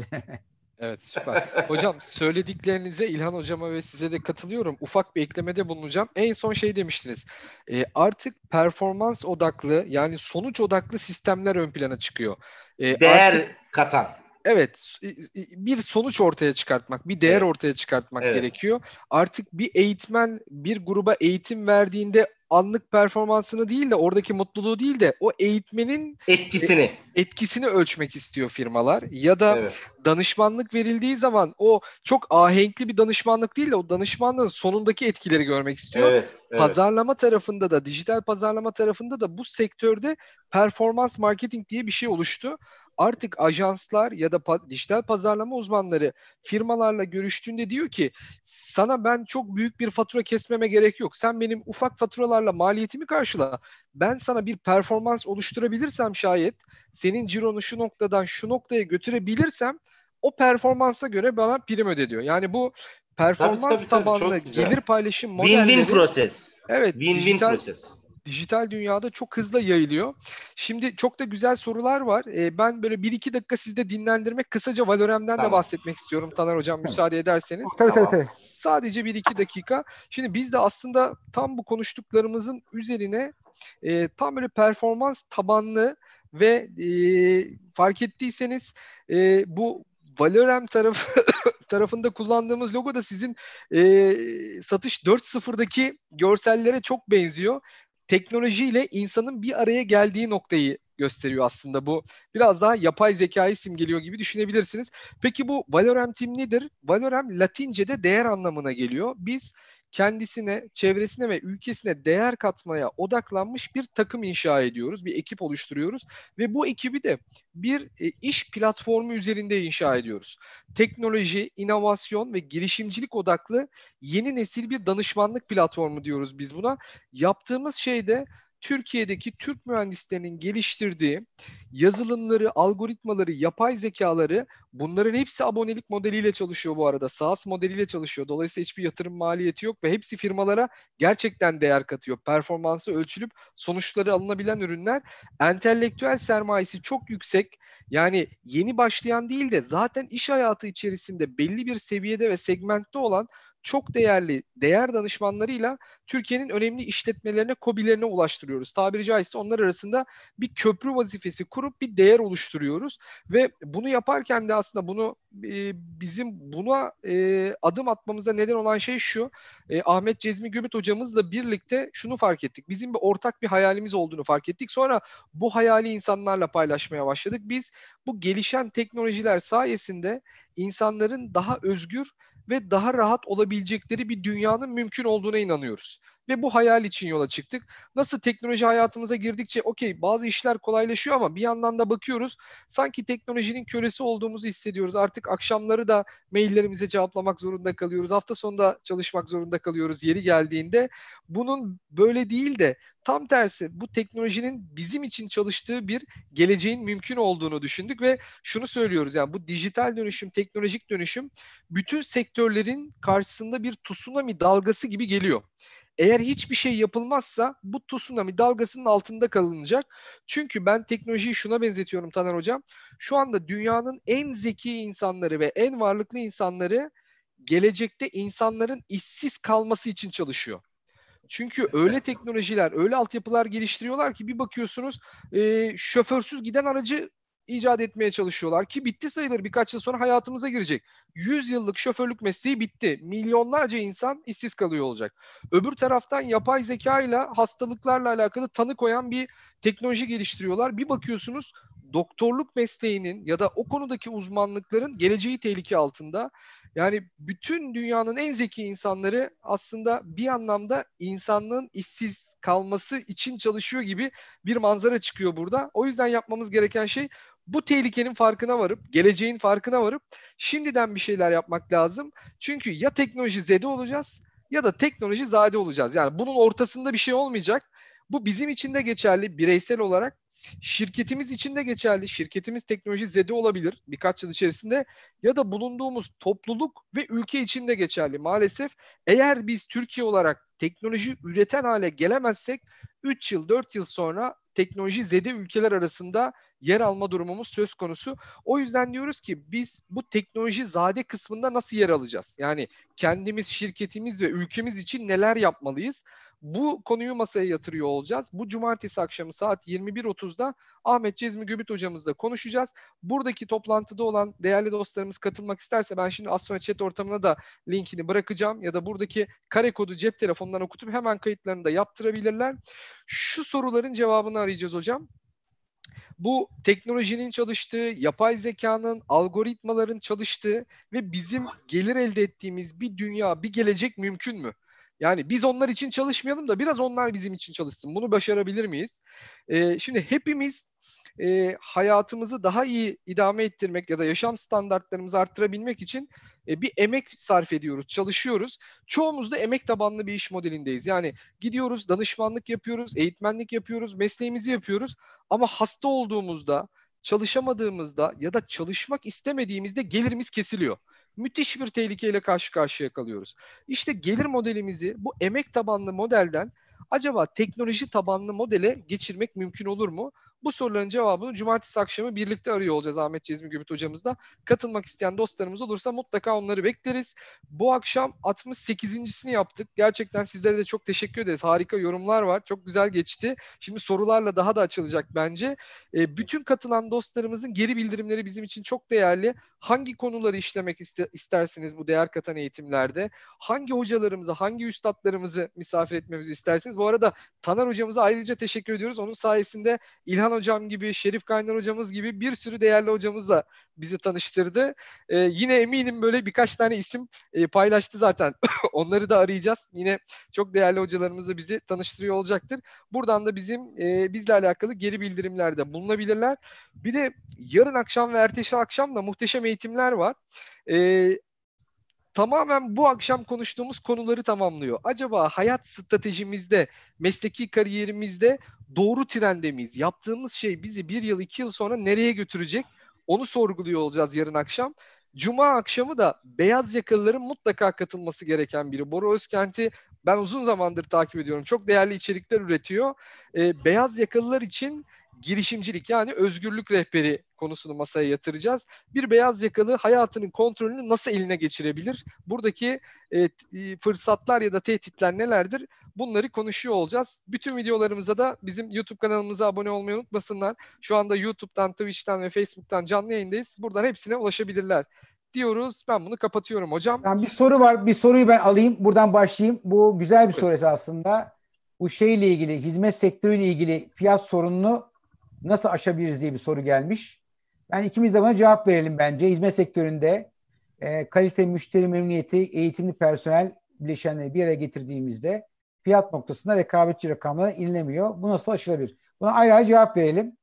E, bunun cevabı çok basit esasında. Eğer siz fark yaratamıyorsanız yani algıda fark yaratamıyorsanız mecburen fiyatınızı e, düşürmek zorunda kalacaksınız. O yüzden eğer karşıdaki kişi e, sizin vermiş olduğunuz e, eğitimle veya hizmetle e, rakibinizle aynı şeyi yaptığını düşünüyorsa bunun yolu e, demek ki e, yaratmış olduğunuz algıyı değiştirmektir. Yani orada yaratılan algı doğru algı değil. O eşit görüyor. Bunu da bu da ancak işte satış personelinin iyi eğitimli satış personelinin ikna yetenekleriyle bu sorunu aşabilmeniz lazım. Ama tabii bu ihale, elektronik ihale gibi şeylerde geçerli değil tabii ki. Orada fiyat e, mecburen ön planda oluyor. Orada farklı strateji var. Ben burada görüşüm bu. Yani bunu iyi açıklarsanız fark varsa o farkın e, karşında yaratacağınız değerden daha yüksek fiyattan tercih sebebi olmanız lazım. Eğer o farkı yaratamıyorsanız mecburen siz de fiyatınızı e, alıcının istediği seviyeye kadar getirmek zorunda kalacaksınızdır. Evet. Taner Bey, e, şöyle bir katkıda bulunayım. Bu soruya aslında siz güzel cevap verdiniz. Katkım şu olsun. E, yaptığım danışmanlıklarda hem eğitim ortamlarında hem uzun süreli danışmanlıklarda hangi sektör olursa olsun çok değişik sektörlerle birlikte oldum oluyorum.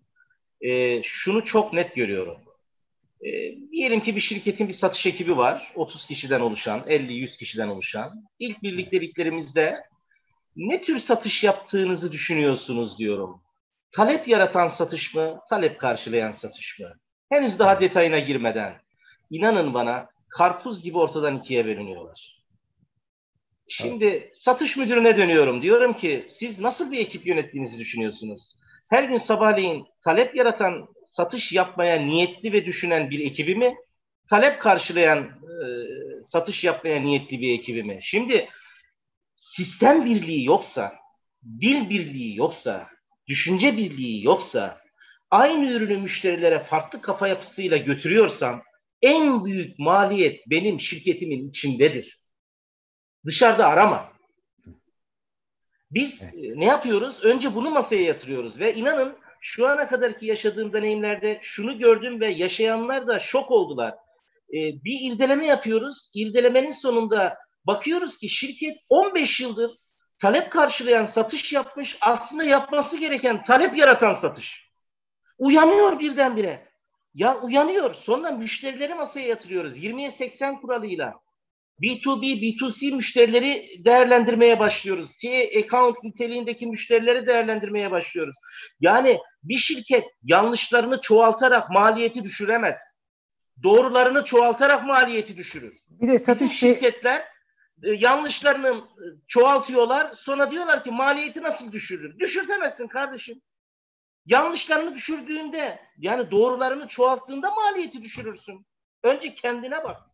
Kendine bir de örnek vereyim. Örnek vereyim. Hadi. Mesela biliyorsunuz dünyanın en çok e, eğitimler soran soru kalemi sat derler değil mi? Şu kalemi sat derler. Şimdi kötü satıcı sat dediği zaman kalemi anlatır. Ama iyi eğitilmiş bir satıcı ne yapar? Soru sorar. Yani kalemi ne için kullanıyorsunuz der. Tamam mı? Ne için kullanıyorsun? Hiç daha önce kalem kullandın mı? Hangi tür kalem kullanıyorsunuz? Değil mi? Şimdi soru sorar. Yani bugün iyi satışla kötü satış arasında fark kötü satıcı veya işte sipariş alan satıcı neyse bunun yaptığı tek bir şey ürün anlatmaktır. Fakat bugün bizim satışta öğrettiğimiz nedir esasında? Soru sorarak satış yapmaktır. Soru sormaya başladığınız anda siz ipleri elinize alırsınız. Ama anlatmaya başladığınız anda müşteri müşteriyi kaçırırsınız. Bu kadar basit bir şey. Yani aslında temel satışın en temel satışı bilmediği zaman çoğu satıcılar oturup işte bu tip fiyat tuzaklarına düşüyorlar. Sizin soru sorarak ilerlemeniz lazım. Anlatarak anlatarak değil yani. En büyük fark budur. Soru sormak mı, anlatmak mı? Bir tane soru var burada. Güzel. Ben göremiyorum. Ee, yani bana yönelik soru varsa var var size, size bu soru size ilgili. Bu size ilgili. Diyor ki İlhan Bey evet. diyor. E, e, okay, pardon teşekkür ederim o. Satışın dijital ee, dünya ile 4.0 yakalaması sonrası bizim firmalarımızın bu teknoloji adaptasyonu sizce hangi tarihte gerçekleşecek? Tahmini bir tarih veriliyor. Yani Türkiye ne zaman satış 4.0'a geçecek? Hemen yarın yani e, olaya büyük bakmayalım. Şirketsel olarak bakalım. Çünkü her şirketin yapısı nev-i şahsına münhasır. Bulunduğu sektör, hitap ettiği müşteriler, sattığı ürün. Yani böyle bir yapıya bir şirkette hızlı geçerim de diğer şirkette yavaş geçerim. Ama geçerim. Yani niyet ederim ve geçerim. Onun için hiç zaman kaybetmeden bir an önce bu işe niyetlenmeliler e, özellikle şirketlerin e, değişim yönetimini yaptığım ortamlarda bir şeyi paylaşıyorum onlarla. Diyorum ki değişmek istiyorsanız, gelişmek istiyorsanız, farklı bir yere gitmek istiyorsanız iki yetkinliğinizi güçlendirmeniz lazım. Bir tanesi geçmişten kurtulma yetkinliğinizi, diğeri de geleceği oluşturma yetkinliğiniz. Şimdi bu iki yetkinlikle ilgili siz yatırım yapmıyorsanız, danışmanlık almıyorsanız, eğitim almıyorsanız bu iki yetkinlik makasın iki ucu gibidir. Araya gireni keser ve maalesef kesiyor da. Şimdi ya da sonda kesiyor. Geçmişten nasıl kurtulacaksın? Cevapla diyorum. Yani yönetici koçluğu yaptığım e, yöneticilere de soruyorum. Diyorum ki ya geleceğe bu şirketi taşımak istiyorsun. Sana bir soru soruyorum. Geçmişin seni yavaşlatan, bugüne getirdiği ama yarına götüremeyeceğine inandığın geçmişin o alışkanlıklarından, yetkinliklerinden sen nasıl kurtulacaksın? İki, seni geleceğe götürecek yetkinliklere nasıl sahip olacaksın? Bana bunu söyle diyorum. İnanır mısınız? İki kelime çıkmıyor. Yok. Evet. Yok. E şimdi böyle bir şirket nasıl e, değişim geçirir? Onun için zaman yarın sabah. Yarın sabah. Sektörden yani, sektöre farklı. Ya, şunu, bir an bütün şirketler bugün satış 4.0'a geç, geç, geç, geç, geçmeye lazımdır ve bunu geçme için aslında beklemelerine gerek yok esasında. Gerek yok. Evet onu söylemeye çalışıyorum. Hep baştan beri bunu vurguladık. Bir diğer nokta da şu. Şimdi biz toplum olarak e, somut ağırlıklı düşünen bir toplumuz. Soyut değil. Yani bizim düşünce yapımız ellemeye, görmeye, dokunmaya, kucaklamaya, bakmaya müsaittir. Yani biz e, soyut çok fazla düşünemeyiz. E, yapımız böyle. Yani bunun farklı sebepleri var. E, şu an girmeyeceğim o konulara ama satış 4.0 somuttan daha çok soyut. Yani bu dönüşüm geciktikçe sancılı olacak. Yani bir an önce şirketin kültürüne, çalışanlarına, business modelimize bu düşünceyi yedirmeliyiz ki yavaş yavaş yavaş yavaş adım adım geleceği oluşturma yetkinliğimizi arttıralım. Çünkü soyut bir şeyden konuşuyoruz. Yani insanların algılamasının zayıf olduğu, olacağı, bu projeyi başlattığımda e, yavaş ilerleyeceğim, gıdım gıdım ilerleyeceğim, birdenbire sonuç alamayacağım bir alandan konuşuyoruz biz. Yöneticilerin bunun farkında olması lazım. Evet. Evet. Ziya var mı başka soru? Yoksa ee, şey... benim benim bir sorum var Taner hocam. Şimdi İlhan evet. hocam da siz de yıllardır firmalara destek veriyorsunuz. Danışmanlıklar evet. veriyorsunuz, evet, eğitimler evet, evet, veriyorsunuz. Evet. Şimdi mutlaka bunların e, hepsi sizin önlerine koyduğunuz o reçeteyi uygulayamıyorlardır. Aralarında e, başarısız örnekler de olabilir. Hani e, motivasyon nedenlerinden biri de acıdan kaçmak, acıdan kurtulmaktır ya. Doğru.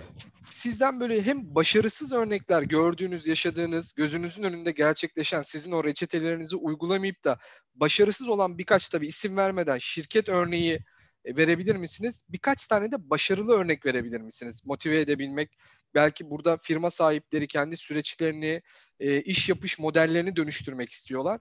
Bu vereceğiniz örnekler onlar için bir ufuk açabilir diye düşündüm hocam. Yani bugün Türkiye'de e, yani danışmanlık verdiğimiz firmalarda genelde e, iki temel sorun var. Bir tanesi kötü yönetim. Yani şirketin doğru yönetim modeline sahip olmaması. Yani tamamen patronun aklıyla yönetilmesi. Bence bir tane gördüğüm şey. E, ikincisi ise e, strateji eksikliği. Yani bugün bakın çok basit, çok basit e, satıştaki elemanlara hedef vermeden bunun doğru olduğuna inanan şirketler var. Yani satış elemanına hedef vermiyor. Diyor ki diyor ki hocam diyor bana diyor patron diye hedef vermiyor diyor. Patron söylüyor niye vermiyorsun diyorum. Bakıyor suratıma vermiyor işte yani hedef vermiyor. Yani hedef vermiyor. Yani e, hedef sistemi yok.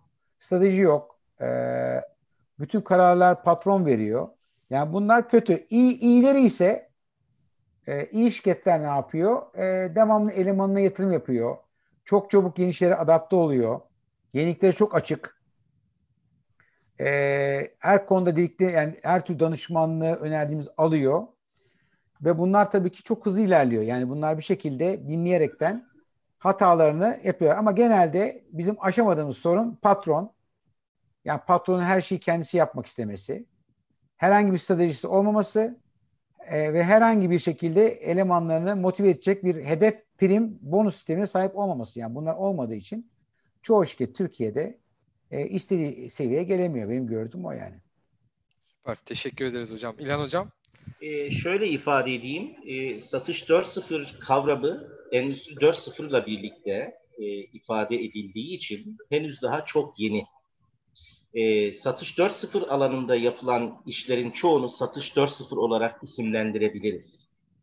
Burada benim özellikle söylemek istediğim şey şu. Bazı şirketlerde yavaş işler, bazı işler, şirketlerde hızlı işler. Önemli olan şey şu. Melez, hybrid dediğimiz bir satış sistemine sahip olmayı başarmak. Ee, burada dinleyicilere e, katkıda bulunmak amaçlı biraz önce soru sormaktan bahsetmişti Taner Bey. Çok katılıyorum. Doğru sorular doğru yerlere götürür bizi. Yanlış sorular yanlış yerlere götürür.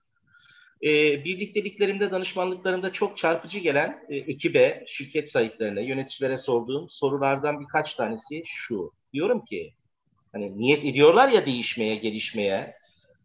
Sizin diyorum aşmanız gereken engelleriniz nelerdir? Çok basit gibi görünen bir soruyu biz 3 saat, 5 saat, yarım gün, bir gün veriyoruz. Peki diyorum, temel itici güçleriniz nelerdir? Yani aşmanız gereken engeller sizin iyi yapamadığınız ya da yapmadığınız, rakibin ya da sektördeki firmaların iyi yaptığı şeylerdir. Peki diyorum sizin temel itici güçleriniz nelerdir? Yani sizin iyi yaptığınız e, piyasanın ve rakibin yapamadığı. Şimdi bu, bu, soruları sorup cevaplayınca hep birlikte ekip olarak uyanma başlıyor. Sonra da diyorum ki peki sizin bir eşsiz stratejiniz var mı? Eşsiz rekabet avantajınız var mı? Yani size para kazandıran ana damar, ana damar. Rakibin sahip olmak istediği olamadığı. Sizin yatırım yaptığınız, emek verdiğiniz, yıllardır emek verdiğiniz bir ana damar var mı? Muhtemelen olmuyor. Yani. Evet, muhtemelen olmuyor. Çünkü eşsiz rekabet avantajı temel itici güçlerden çıkar. Güçlerin içinden çıkar. Şimdi bu teşhisi yaptıktan sonra diyorum ki bakın diyorum ne kadar güzel bakın. Siz offline ağırlıklı şu şu şu şu alanlarda temel itici güçleriniz var. Şu şu temel itici güçlerin içerisinden şunu çekip online alana taşırsak ve online alanda çoğaltırsak rakiplerinizden önce girmiş oluyorsunuz. Rakiplerinden önce davranmış oluyorsun. Rakiplerinden önce müşterilere bu tadı tattırmış oluyorsun. Rakiplerinden önce iş kültürünü dijitalleştirmiş oluyorsun. Bu senin neyin olacak? Temel itici gücün olacak. Üzerine yatırım yaparsan neyin olacak birkaç yıl sonra? Eşsiz rekabet avantajın olacak. E şimdi buna var mısın? Şimdi çerçeveyi böyle koyduğumuz zaman 3 e, ay, 5 ay, 8 ay, 10 yıl sonra, şey 10 ay sonra nerede olacağını da gördükten sonra kişiler sektörde eksikliklerini ve kendilerindeki noksanlıkları da gördükten sonra evet diyorlar biz buna varız. Buna yatırım yapabiliriz. Her türlü katkıyı sunabiliriz diye e, kapı açılabiliyor o andan itibaren. Yani Ziya esasında burada soru yani bir kurum değer yaratabiliyor mu? Değer yaratamıyor. Bu kadar basit esasında. Değer evet. yaratabiliyor mu? Yaratamıyor mu? İnsan da bir değerdir. Hizmet de bir değerdir. İnovasyon, argi de bir değerdir e, satış 4.0 da bir değerdir. Yani hangisini sen bunların kullanabiliyorsan rekabet öne geçersin. Olay o. Yani e, ama güçlü bir yerin olması, güçlü bir tarafın olması lazım ve güç tarafını kullanaraktan rekabetin öne geçmen lazım. Nerede güçlüsün?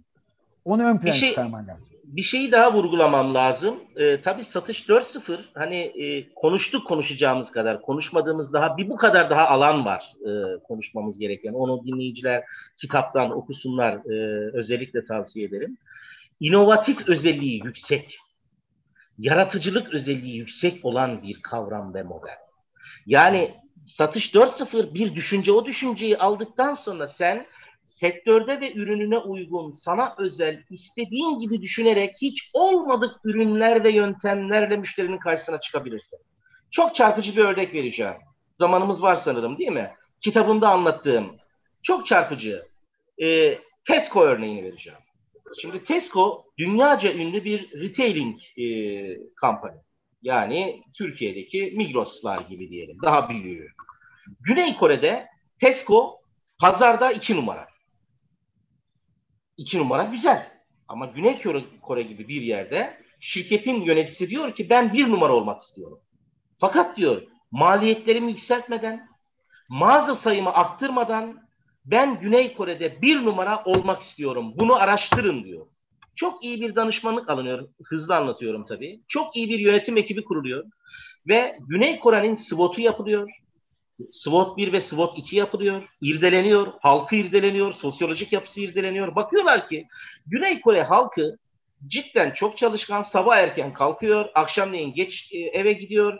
E, alışveriş yapmak istiyor ama zamanı yok. Yani markete gelmek istiyor ama zamanı yok. O halde diyorlar müşteriler offline'a gelip bizden alışveriş yapmalarını bekleyeceğimize biz online'da onlara gidelim. Ne yapalım? E, müşterilerin işten çıkıp eve giderken ki metrodaki duvarlara özel fotoğraf, ürünlerimizin fotoğraflarını afişet olarak yapıştı. Bu çok çarpıcı bir örnektir. Koyalım e, ürünlerimizi yani çok e, çoğunluğun takip ettiği, aldığı ürünlerden koyalım. Altına etiket koyalım. Barkod ve bir yazılım programı geliştirelim. İnsanlar bu yazılım programlarını telefonlarına yüklesinler. Tren beklerken metroda 3 dakikada 10 dakikada hangi ürün alacaklarsa diyelim ki 2 tane Coca-Cola tak tak okutsunlar. 3 kilo pirinç okutsunlar. işte bir tane yağ okutsunlar. E, hangi ürünü alacaklarsa ev adresleri zaten sistemde kayıtlı. O ev adresine en yakın olan ara depodan bir saat içerisinde servis yapılacak şekilde emredilsin bu e, işlem ve kişi metro ile evine giderken ürün de evine gitsin ve teslim edilsin. Satış patlaması yapıyorlar. Ve bir yıl içerisinde yüzde yetmiş altı yani çok detay, çok güzel bir örnektir. Ben bu örneği paylaştığım zaman danışmanlıklarımda heyecan uyandırıyor. Çünkü ne demiştik? Yaratıcı olacaksın, inovatif olacaksın. Bir yıl içerisinde yüzde yetmiş altı ciroda artış yaparak bir numaraya yerleşiyorlar. Ne yaptı? Mağaza sayısı aynı kaldı. Offline mağaza sayısı. Yatırımın maliyeti düşüktü ama online'a yatırım yaptı. Online'a. Rakibin yapamadığı alanda. Online'a yatırım yaptı. Yaratıcı bir şekilde muazzam bir business modeliyle fark yarattı. Daha bunun gibi çarpıcı birkaç örnek daha verebilirim. Demek istediğim bu. Satış 4.0 bir fikir. Olman gereken yer. Ama nasıl olacağına sen karar ver. Süper. Çok teşekkür ederiz hocam. Ben de bu başarı hikayelerinden bir tanesini örnek vereceğim ama detayları anlatmayayım. İzmir'deki bir tane kobimiz sadece sizin anlattığınız bu satış 4.0'ın içerisindeki e-ticaret kanalını e, odaklandı ve orayı büyütmeye çalıştı ve biz onunla birkaç yıl önce bir günde 8 milyon TL ciro yaptık. Hatta o başarı hikayesinin anlatıldığı bir video benim YouTube kanalımda var Ziya Kızıltan diye.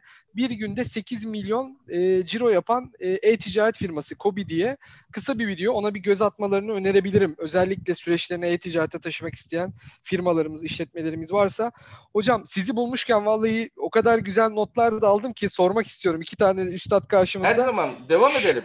Şimdi birkaç eğitim aldık. E, çok değerli hocalarımızdan. iki tane hocamız birkaç gün arayla birbirlerinden haberdar olmadan eğitimlerinde şunu kullandılar. Dediler ki şirket kültürü stratejiyi kahvaltıda yer. Tabii bu çok önemli bir e, yazarın da sözü aynı evet, zamanda. Evet, evet, Eğitimlerin evet. içerisinde bunu konumlandırdılar. Şimdi şöyle bir durum var ortada. Yani başarılı olan şirketlere bakıyoruz. E, önemli ortak noktalarından bir tanesi e, bir şirket kültürü oluşturmuşlar.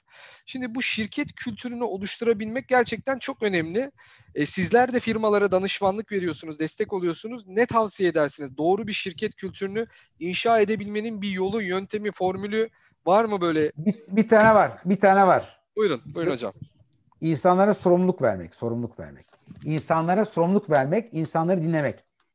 Yani siz bugün şirketinde çalışan çaycıyı bile dinlemeniz lazım. Öyle yapıyorum kendi şirketimde. Aklı olan, fikri olan her insanı dinlemeniz lazım. Sonuçta o insanların e, bak e, gördükleri şeyi siz göremeyebilirsiniz. O yüzden burada yapmamız gereken şey insanlar e, yani sorumluluk vermek ne demek esasında?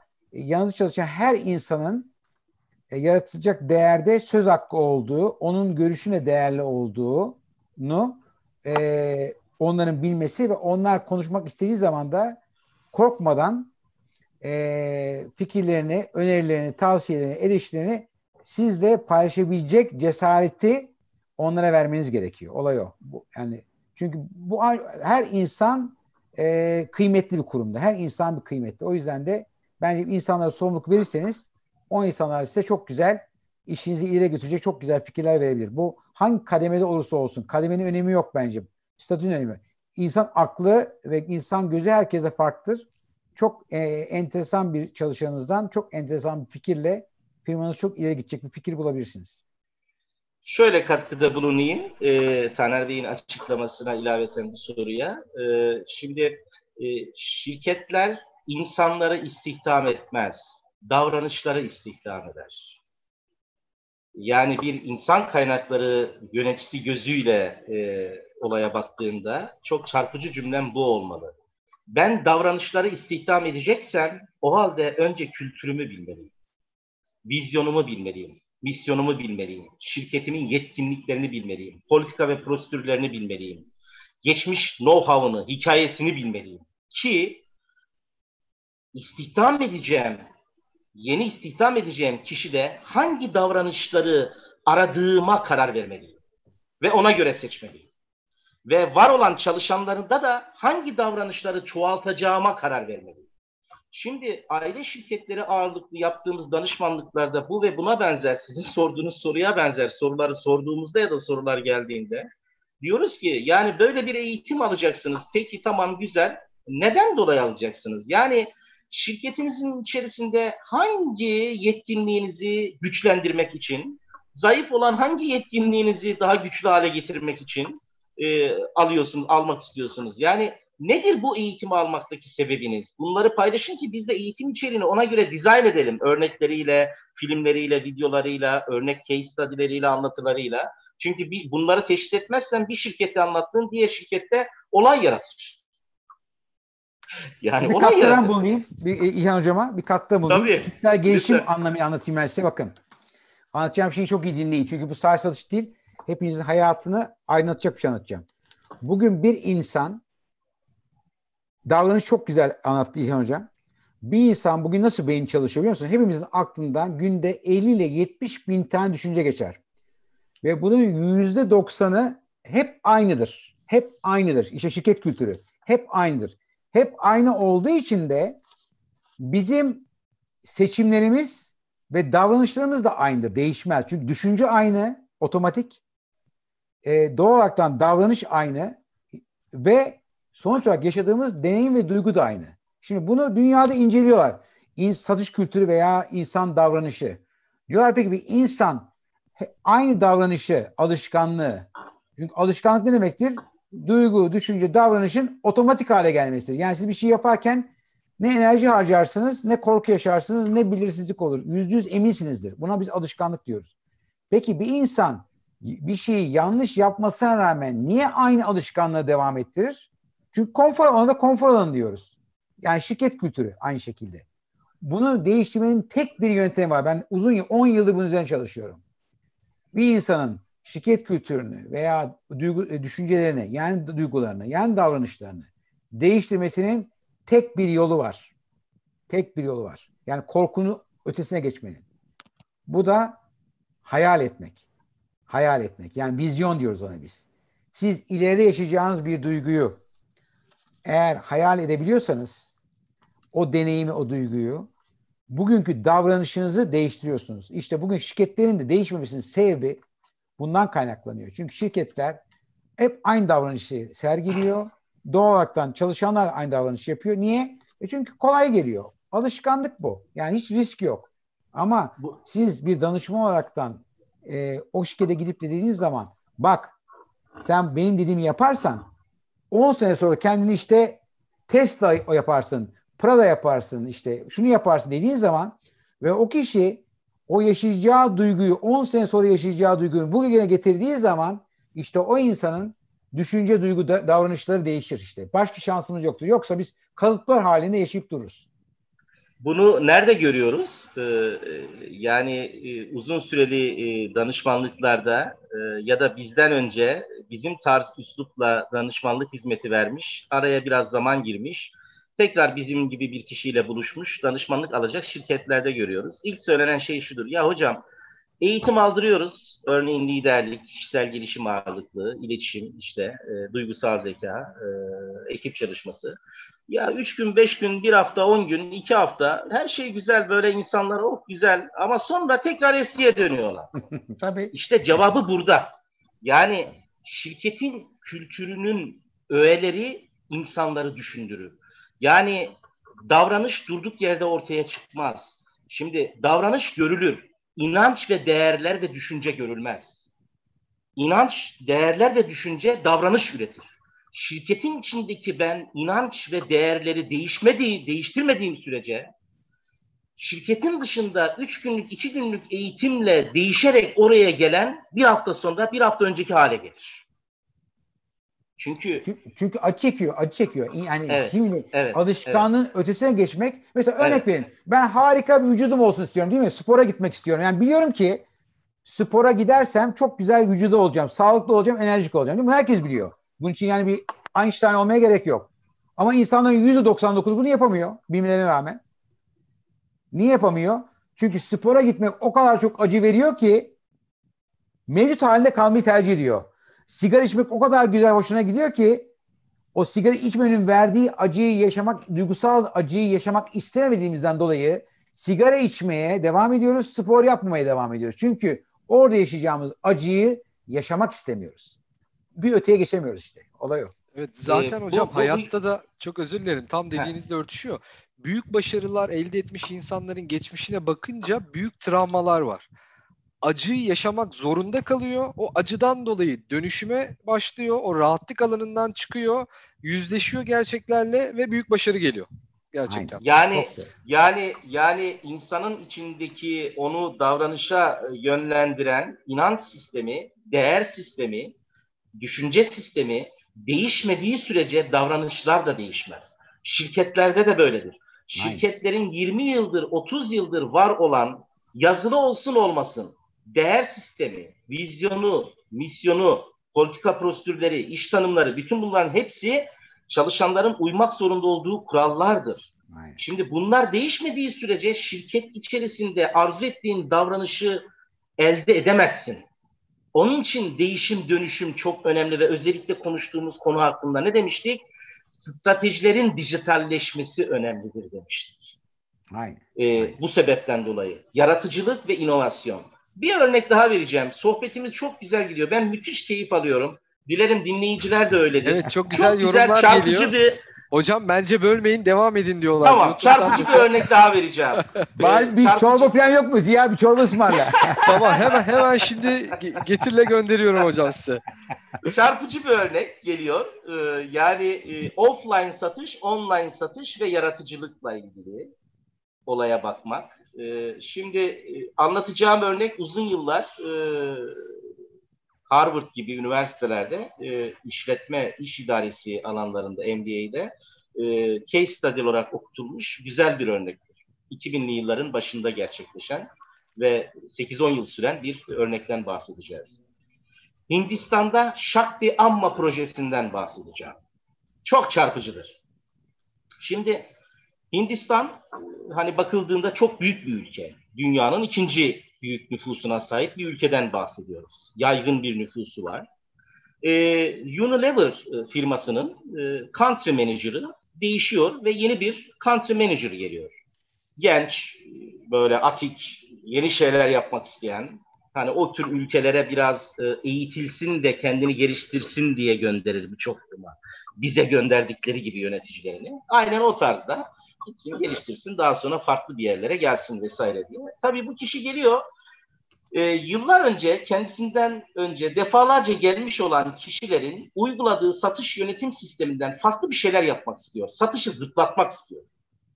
Diyor ki ben diyor satışı nasıl zıplatırım? Hani Unilever e, dinleyiciler herkes bilir temizlik ağırlıklı e, e, kişisel bakım ürünleri satan e, bir firmadan bahsediyoruz. E, çok güzel bir SWOT 1, SWOT 2 yapıyor. Stratejik analiz yapıyor. Ve bakıyor ki e, veriler sonrasında iyi bir danışmanlık alarak, iyi bir ekip kurarak yaptığı çalışmanın sonrasında Hindistan nüfusunun yüzde yetmiş ikisi yaklaşık köylerde yaşıyor. Köylerde. Ve diyor ki bu köylerde yaşayan e, kişilere ben ulaşamıyorum ki satış yapamıyorum. Ve araştırıyor bakıyor ki birçok köye ürün gitmiyor. Ve birçok köydeki insanlar hayatları boyunca şehir olarak kabul ettikleri kasabaya belki üç sefer beş sefer iniyorlar. O halde diyor ben bir damar buldum. Yani ürünümün gidip satılmadığı yerlerde satılması için ben bir proje geliştirmeliyim. Önce bir proje çalışması yapıyor ve belli e, köylerde köyü halkının saygınlık duyduğu, e, yaşı 40'ın üstünde olan, 40-45'in üstünde olan kadınlardan seçiyor, merkeze getiriyor Üç gün, beş gün otelde sağlıklı bir ortamda misafir ediyor, ürün bilgisi veriyor, satış bilgisi veriyor, firmayı tanıtıyor ve dönüşte de sermaye veriyor ürün e, olarak. E, git diyor bakkalını aç köyünde, benim ürünlerimi sat, hatta diyor başka firmaların ürünlerini de sat. Böylece iş sahibi de yapıyor. Bu projenin adı Shakti Amma. Shakti Amma Hindistan'da güç anneleri demek. Güç anneleri. Ve bu proje tutuyor. Ve inanır mısınız 3 yıl içerisinde ekstra 100 milyon dolar normal yapması gereken cironun üstüne 100 milyon dolar ekstra ciro yapıyor. İşte yaratıcı bakış açısı bu. Yani biraz önce Tesco online örneğiydi. Bu da offline örneği. Ama burada önemli bir şey var. Datayı iyi kullanıyor. Bakın elinde bir evet. data var. Datayla hareket ediyor. Düşünmek. %70 evet. Yani doğru strateji ve data. Evet. evet. İkisi çok önemli.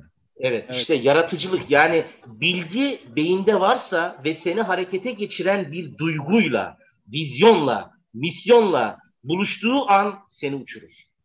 Aynen çok doğru. Değil mi? Şimdi bunu anlatınca sizin daha önceki sohbetinizi ben dinlemiştim canlı olarak hocam. Orada influencer marketingten de bahsetmiştiniz. Yani bu satış 4.0'ın içerisinde evet. çok önemli bir yeri var.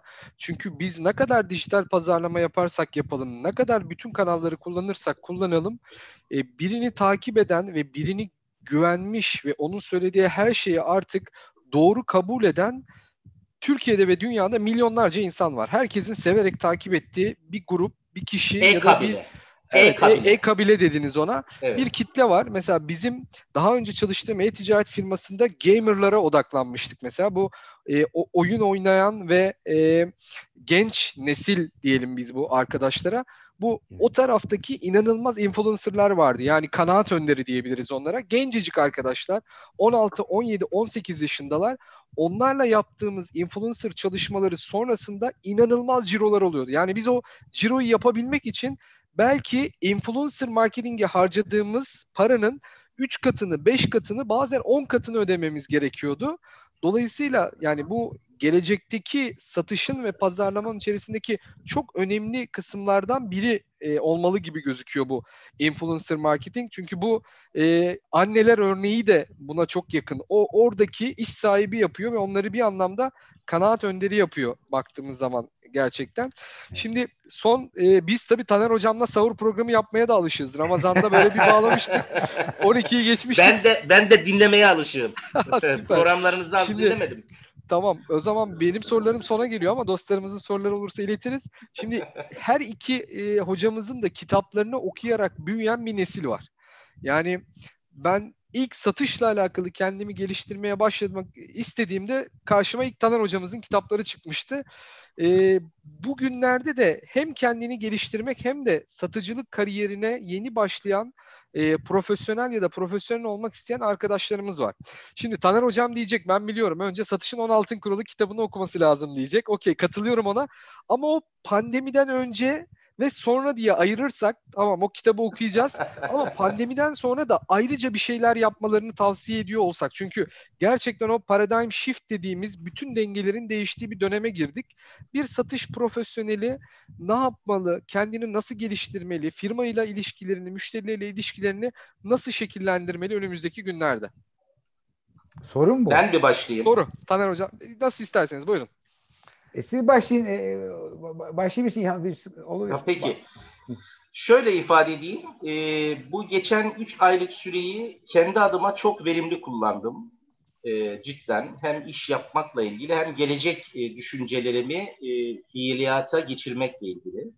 Belki birkaç yıl sonra yayınlarım, bitiririm dediğim, yürüyen, %60-%70 biten e, kitaplarım var idi. Üzerinde durdum ve bitirdim e, önümüzdeki hafta e, kriz ortamında satışta başarıyı yakalamak kitabım çıkacak ve hayatı üfleyen adam kitabım çıkacak. Bu iki kitap Dorleon yayıncılıkla çalıştık, Dorleon yayınlarıyla. E, Satış 4.0 kitabını tamamlayan kitap. Yani çok güzel bir soru sordunuz. Aslında bana fırsat da verdiniz. Yani satış konusunda kendini geliştirmek isteyen, yöneticilik konusunda geliştirmek isteyen kişilere de muazzam bir mesaj sunuyorum ben.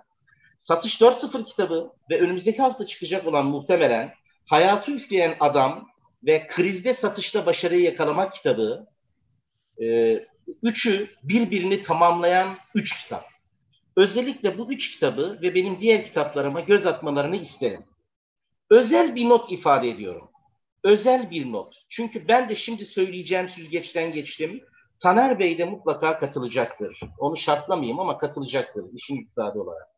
Sizden ricam yabancı kitaplardan lütfen uzak durun.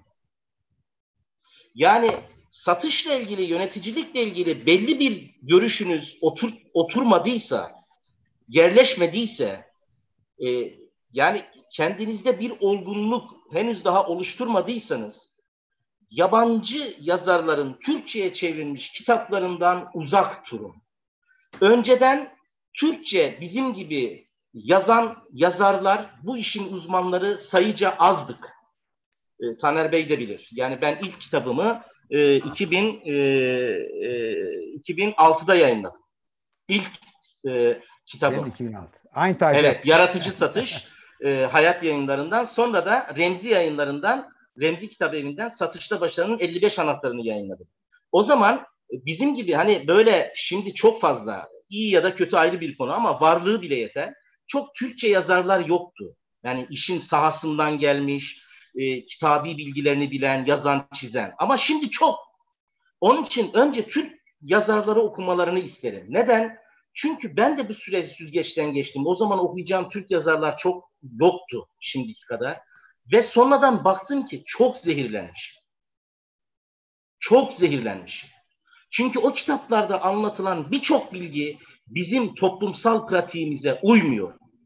Düşünce yapımıza uymuyor. Bilgidir, öğrenelim. Ama oradaki o okuduğun, öğrendiğin bilgiyi hadi hayatıma uygulayayım diye sabahleyin sahaya çıktığında, uygulamaya başladığında tokadı yiyorsun. Onun için önce Taner Bey gibi, İlhan Ürkmez gibi, diğer değerli arkadaşlarımız gibi bizim kitapları şöyle bir yutsunlar. Sonra yavaş yavaş diğer kitaplara yönelsinler diyorum. Bu çok özel bir uyarım. Eğitimlerde de yaptığım uyarım. Taner evet. Bey buyurun lütfen. Tamam. Şimdi ben bununla ilgili e, Ceres yayınları benden ricada bulundu. Yakında çıkacak e, e-kitap sanıyorum.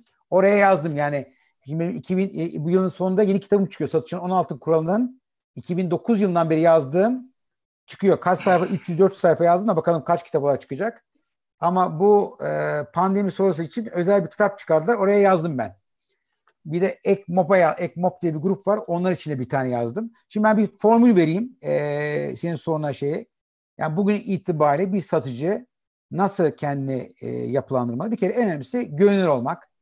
Gönül olmak. Yani gönül olmak demek e, insanlara sürekli seni görmesi lazım bir şekilde. E, ikincisi marka ol. Yani bir konuda uzmanlaş. Yani her konuda bilgi sahibi ol ama bir konuda insanlar senin uzman birisi. Mesela benim birçok şapkam var ama satış deyince akla gelen bir insanı mesela. Ama her konuda bilgim vardır. E, finans öğren. Çok önemli bir şey. Bunu İlhan e, hocam söyledi. Finans öğrenmek çok önemli bir şey. Özellikle satışta. Çünkü özellikle satarken değer değer değer satış yaparken yani yatırım maliyeti, satış yat, e, e, yaptığınız maliyetin geri dönüş maliyeti, toplam sahip olma maliyeti gibi birçok finans ögesi var. O yüzden finans var. Network oluşturun. Bakın benim en çok önem verdiğim şey network oluşturun. Bugün e, benim oluşturduğum network üzerinden ağ gibi yani. Herkes herkes tanıştırıyorum yani. Sadece şu pandemi döneminde. Bir araya getirdim. insanlar yüzlerce insanı bir araya getirdim yani. Sosyal medyada aktif ol internet aktif ol e, önemli şey. Son olaraktan da kendini sürekli geliştir ama burada en önemli şey söylüyorum. Duygusal zeka konusunu çok iyi bilmeniz lazım. Yani duygusal zeka başarının yüzde doksanı ispatlanmış bir şey. Duygusal zekanın yani duyguları yönetmek, kendi duygularını, başkalarının duygularını, empati, öz motivasyon ve ilişki yönetimi. Bu konuları iyi bir şekilde et etmeli lazım. Çünkü duygularınızı yönetemediğiniz noktada zaten beyninizle yönetemiyorsunuz. O yüzden duygularını yönetemeyen hiçbir insan hiçbir şey yönetemez. Yani bugün sabır dediğiniz şey tamamen bir veya e, azimli olmak, e, işte korkularla baş etmek, engellerle baş etmek. E, bunun hepsi arkasında duygularımızı yönetmek geçiyor. O yüzden duygu, 20. yüzyılda duygusal zeka bence en önemli insan yeteneği. Son olaraktan da benim yine uzmanlık aldığım, şu an tamamen odaklandım. Zamanını iyi yönet. Zamanını ve enerjini iyi yönet. Çünkü enerji bittiği yerde zaman da bitiyor. Şimdi eğer uykunuz gelmişse zamanınız olsa bitiyor iş yani. O yüzden enerji yönetmek zamanı yönetmekten bugün çok daha önemli şey. Çünkü zamanını yönetmek şu demektir. Enerjini gün içinde yüzde, yüzde yüz seviyesinde ne kadar süre devam ettirebiliyorsun. Bakın bu çok önemli bir şey.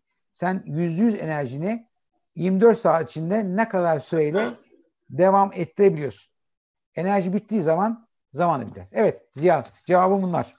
Ee, Ziya Bey e, çok iyi gidiyoruz. E, bir iki e, paylaşımda bulunmak istiyorum. E, bu sorduğunuz soru benim verdiğim cevap ve Taner Bey'in e, artılarıyla birlikte. Şimdi her mesleğe uygun kişilik vardır. Her kişiliğe uygun meslek vardır. Bir kere herkes satışçı değil, satıcı olamaz. İstese de olamaz. Yani kişiliğe uygunsa o mesleği icra eder. Türkiye'de, dünyada da böyle. Satıcı mesleğinin okulu yok maalesef. Hani hiçbir iş alanında bir kapı bulamadıysan hiç olmazsa git satıcı ol düşüncesi çok hakimdir bizde. Böyle olduğu için de ortalığa baktığımızda aslında hiç kafasının bir tarafında gram kadar yatırım yapmamış bir mesleğe bir gün sonra başlayan kişileri görüyoruz. Şimdi böyle olduğu için de kendini keşfetmemiş, e, bu mesleğe uygun muyum diye hiç düşünmemiş kişilere ne kadar çabalarsan çabala, mümkün değil ileriye götürmen. Çünkü kişilik çok belirleyicidir. Kişilik tekrarlı davranışlar üretir. Mesleğe uygun olmayan bir kişiliğe sahipsen, örneğin satış satıcı mesleği sosyalitesi yüksek olan bir meslektir. Yani senin sosyaliten, yani sosyal olabilme ihtimalin, e, iletişime açık olma, gelişime açık olma, değişime açık olma, kişiliğin bu tarafı yüksek olmalıdır. Ki sen sonuç alabilecek kapıları zorlayasın. Değil mi? Şimdi sen değişime açık değilsen, iletişime kapalıysan, yani insanların olmadığı ortamda kendi iç dünyanda daha iyi başarılı bir e, iş sonuçları alıyorsan, dış dünyada koşturarak insanlarla iletişim halinde olduğunda sıkılıyorsan, terliyorsan, strese giriyorsan, bu meslek sana göre değil demek ki. Demek ki sen oda içi, finans muhasebe ağırlıklı bir iş yaparsan başarılı olursun. Onun için kişilerin kendilerini tartması, değerlendirmesi e, çok önem taşıyor bir meslekte başarılı olabilmeleri için. İş görüşmelerinde, danışmanlığı yaptığım iş görüşmelerinde işe alımlar da yaptığından dolayı ihtiyaç dahilinde hani e, assessment center yaparak e, şirketi geleceğe taşıyacak yapılanmayı yaparken yeni alımlar da yapıyoruz değişik kademelerde. Ben bu gözle bakmaya özen gösteriyorum. Kişi geliyor üniversiteden mezun diyor ki ben satış mesleğini seviyorum. Güzel. E, ve sizin pozisyonunuza başvurdum, işe alınmak istiyorum. E, ben satıcı olmak istiyorum. Ne zaman karar verdin buna diyorum. Cevapsız kalıyor. Peki diyorum bunu istiyorsan sen 5 yıl, 4 yıl üniversite okudun. Yani bu istediğin mesleğe yönelik bana bir yatırımını söyle. De ki şu üç satış kitabını okudum. Cebimden para vererek şu üç eğitime gittim. Şu kişiyi takip ettim. Bu alanda şunları takip ediyorum. Şu kişiyle sohbet ettim. Şu alanda gittim staj yaptım. Yani bu mesleği cidden istiyorsan bu meslekle ilgili mutfağında ne var bana onu göster diyor. Ve bana bunu gösterenleri derecesi üniversitenin mezuniyeti ne olursa olsun işe alıyor. Çünkü bunlar hazır. Uğraş vermiş, mutfağa hazır. Ama daha dün akşam karar vermiş, bugün karşıma gelmiş. Bu kişi yanlıştır. Özen evet. göstermek lazım. Bence güzel, çok güzel özetledin. Bence evet. gayet güzel, doğru. Bugün dünyanın en büyük şirketleri insanları işe alırken artık üniversitelerine ya da eğitimlerine bakmıyor öğrenebilme kapasitelerine evet. ve yeniliğe ne kadar Doğru. açık olduğuna bakıyor. Evet. Kişiye bakıyor. Da, hani bir tabiri caizse bir hani insanın bir kumaşı vardır derler ya. Evet. E, tabiri caizse o insanın kumaşına bakıyor. O kumaşı düzgünse onu alıyor ve işlemeye başlıyor gerçekten. E, bu söylediklerinizde de çok örtüşüyor. Çok teşekkürler. Bu arada artı dünyada, e, bir, sana bir parantez gireyim. Dünyada e, zengin olmanın formülü yani zengin insanlarla e, normal arasında bir araştırma yapıldı. Tamam Bu dünyada yapılmış en büyük araştırma yani. Tamam Ve dünyada en zenginler yani deha seviyesinde işte Warren Buffett gibi işte ne bileyim işte Bill Gates gibi Steve Jobs gibilerin yaptığı tek somut fark diğer insanlardan ne kadar saat kitap okudukları. Bugün dünyada en çok kitap okuyan insan Bill Gates'tir, Warren Buffett'tir. Ortalama kitap okuma süreleri 5-6 saattir. Bakın yani kitap okuyarak. Ve dünyada yine böyle bir organizasyon kuruluyor. Yeryüzündeki en zengin ailenin çocuklarını e, İsviçre'nin dağlarını topluyorlar. Tamam mı? Bana geldi bir şekilde bir yani network'üm üzerinden bu 10 bin dolarlık eğitimin CD'leri geldi bana tamam mı? 10 bin dolardı CD'si. O programa özel insanlar davet ediliyordu. Hatta daha sonra Amerika'da bu örgüt gibi deşifre oldu. Ve bütün CD'leri seyrettim 30 saat. Bir tek yetenek çıkıyor dünyadaki en başarılı insanların ortak noktası. öğrenebilme yeteneği. Öğrenebilir. Yani are you teachable? Ya diyor Amerikalılar. Sen öğrenebilir misin? Bakın onun için dünyada iki yetenek var. Kaç saat kitap okuyorsun? Öğrenebilir misin? Öğrenmeye açık mısın? Başka bir şey yok yeryüzünde. Yani insanlar çok şey arıyor ya. En önemli iki yetenek bu. Buna sahip insanlar diğer insanların çok da ötesine geçebiliyor. Süper. Çok teşekkürler. Ben şeyi hatırlatmak istiyordum hocam. Duygusal zekanın altını çizdik. Sizinle duygusal zeka başlıklı bir eğitim yaptık. Reyhan Hanım'la birlikte. Doğru. Dostlarımıza onu mutlaka izlemelerini tavsiye Doğru. ederiz. Duygusal zeka. Tabii o konu çok derin tamamını belki derinlemesine işleyemedik ama özet olarak çok güzel bir tablo çizmiştik. Bir de network'ün öneminden bahsettiniz. Yine sizin yönlendirmenizle e, orada da e, e, yanlış söylemeyeyim. Rabia Hanım'dı değil mi? Rabia evet evet. Evet evet Rab- Rabia Altunay ile birlikte evet, evet. çok harika bir eğitim yaptık. E, hatta o kadar çok talep geldi ki Rabia Hanım sağ olsun o, o eğitime böyle sayıca oldukça da kalabalıktık. Özel verdiği bir eğitimi normalde 750 liraya verdiği eğitimi şimdi önümüzdeki günlerde Valorem Team'e özel çok uygun bir rakamı açacak ve 40 kişilik bir kontenjan belirledik. Oh, Buradan süper. da söyleyelim dostlara yakında paylaşacağız. Çünkü iş hayatında network'ün önemini ben defalarca o kadar çok hissettim ki yani LinkedIn'de bugün iş dünyasının kalbinin attığı bir yer orayı doğru bir şekilde kullanabilmek, kendimizi orada doğru konumlandırıp yeni bağlantılarla hem kariyerimizi hem müşterilerimizi hem e, satışlarımızı orada katlamamız söz konusu. O yüzden onu da şimdiden böyle bir teaser gibi geçmek istiyorum. Onu kaçırmasın dostlarımız diyorum.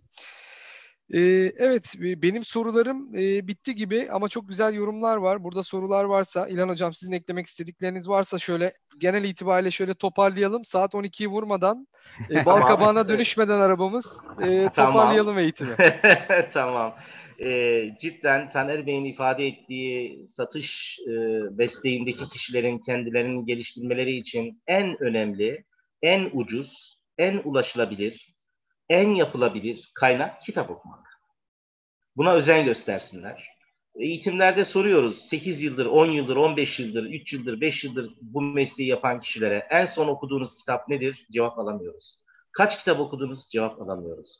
Bu konularda yazıp çizen bir iki kişinin üstadın ismini söyleyin, takip ettiğiniz cevap alamıyoruz. Bu konularda kendisini geliştirmeyen kişiler ama 8-10 yıldır ekmeklerini bu meslekten alıyor. Yani yatırım yapmadığın bir meslekten ekmeğini kazanıyorsun ve o meslekte kendine yatırım yapmıyorsun. Bu çok büyük bir düşünülmesi gereken bir zaaf. Evet, teşekkür ben ederim. Ben son bir şey ee, ekleyeyim.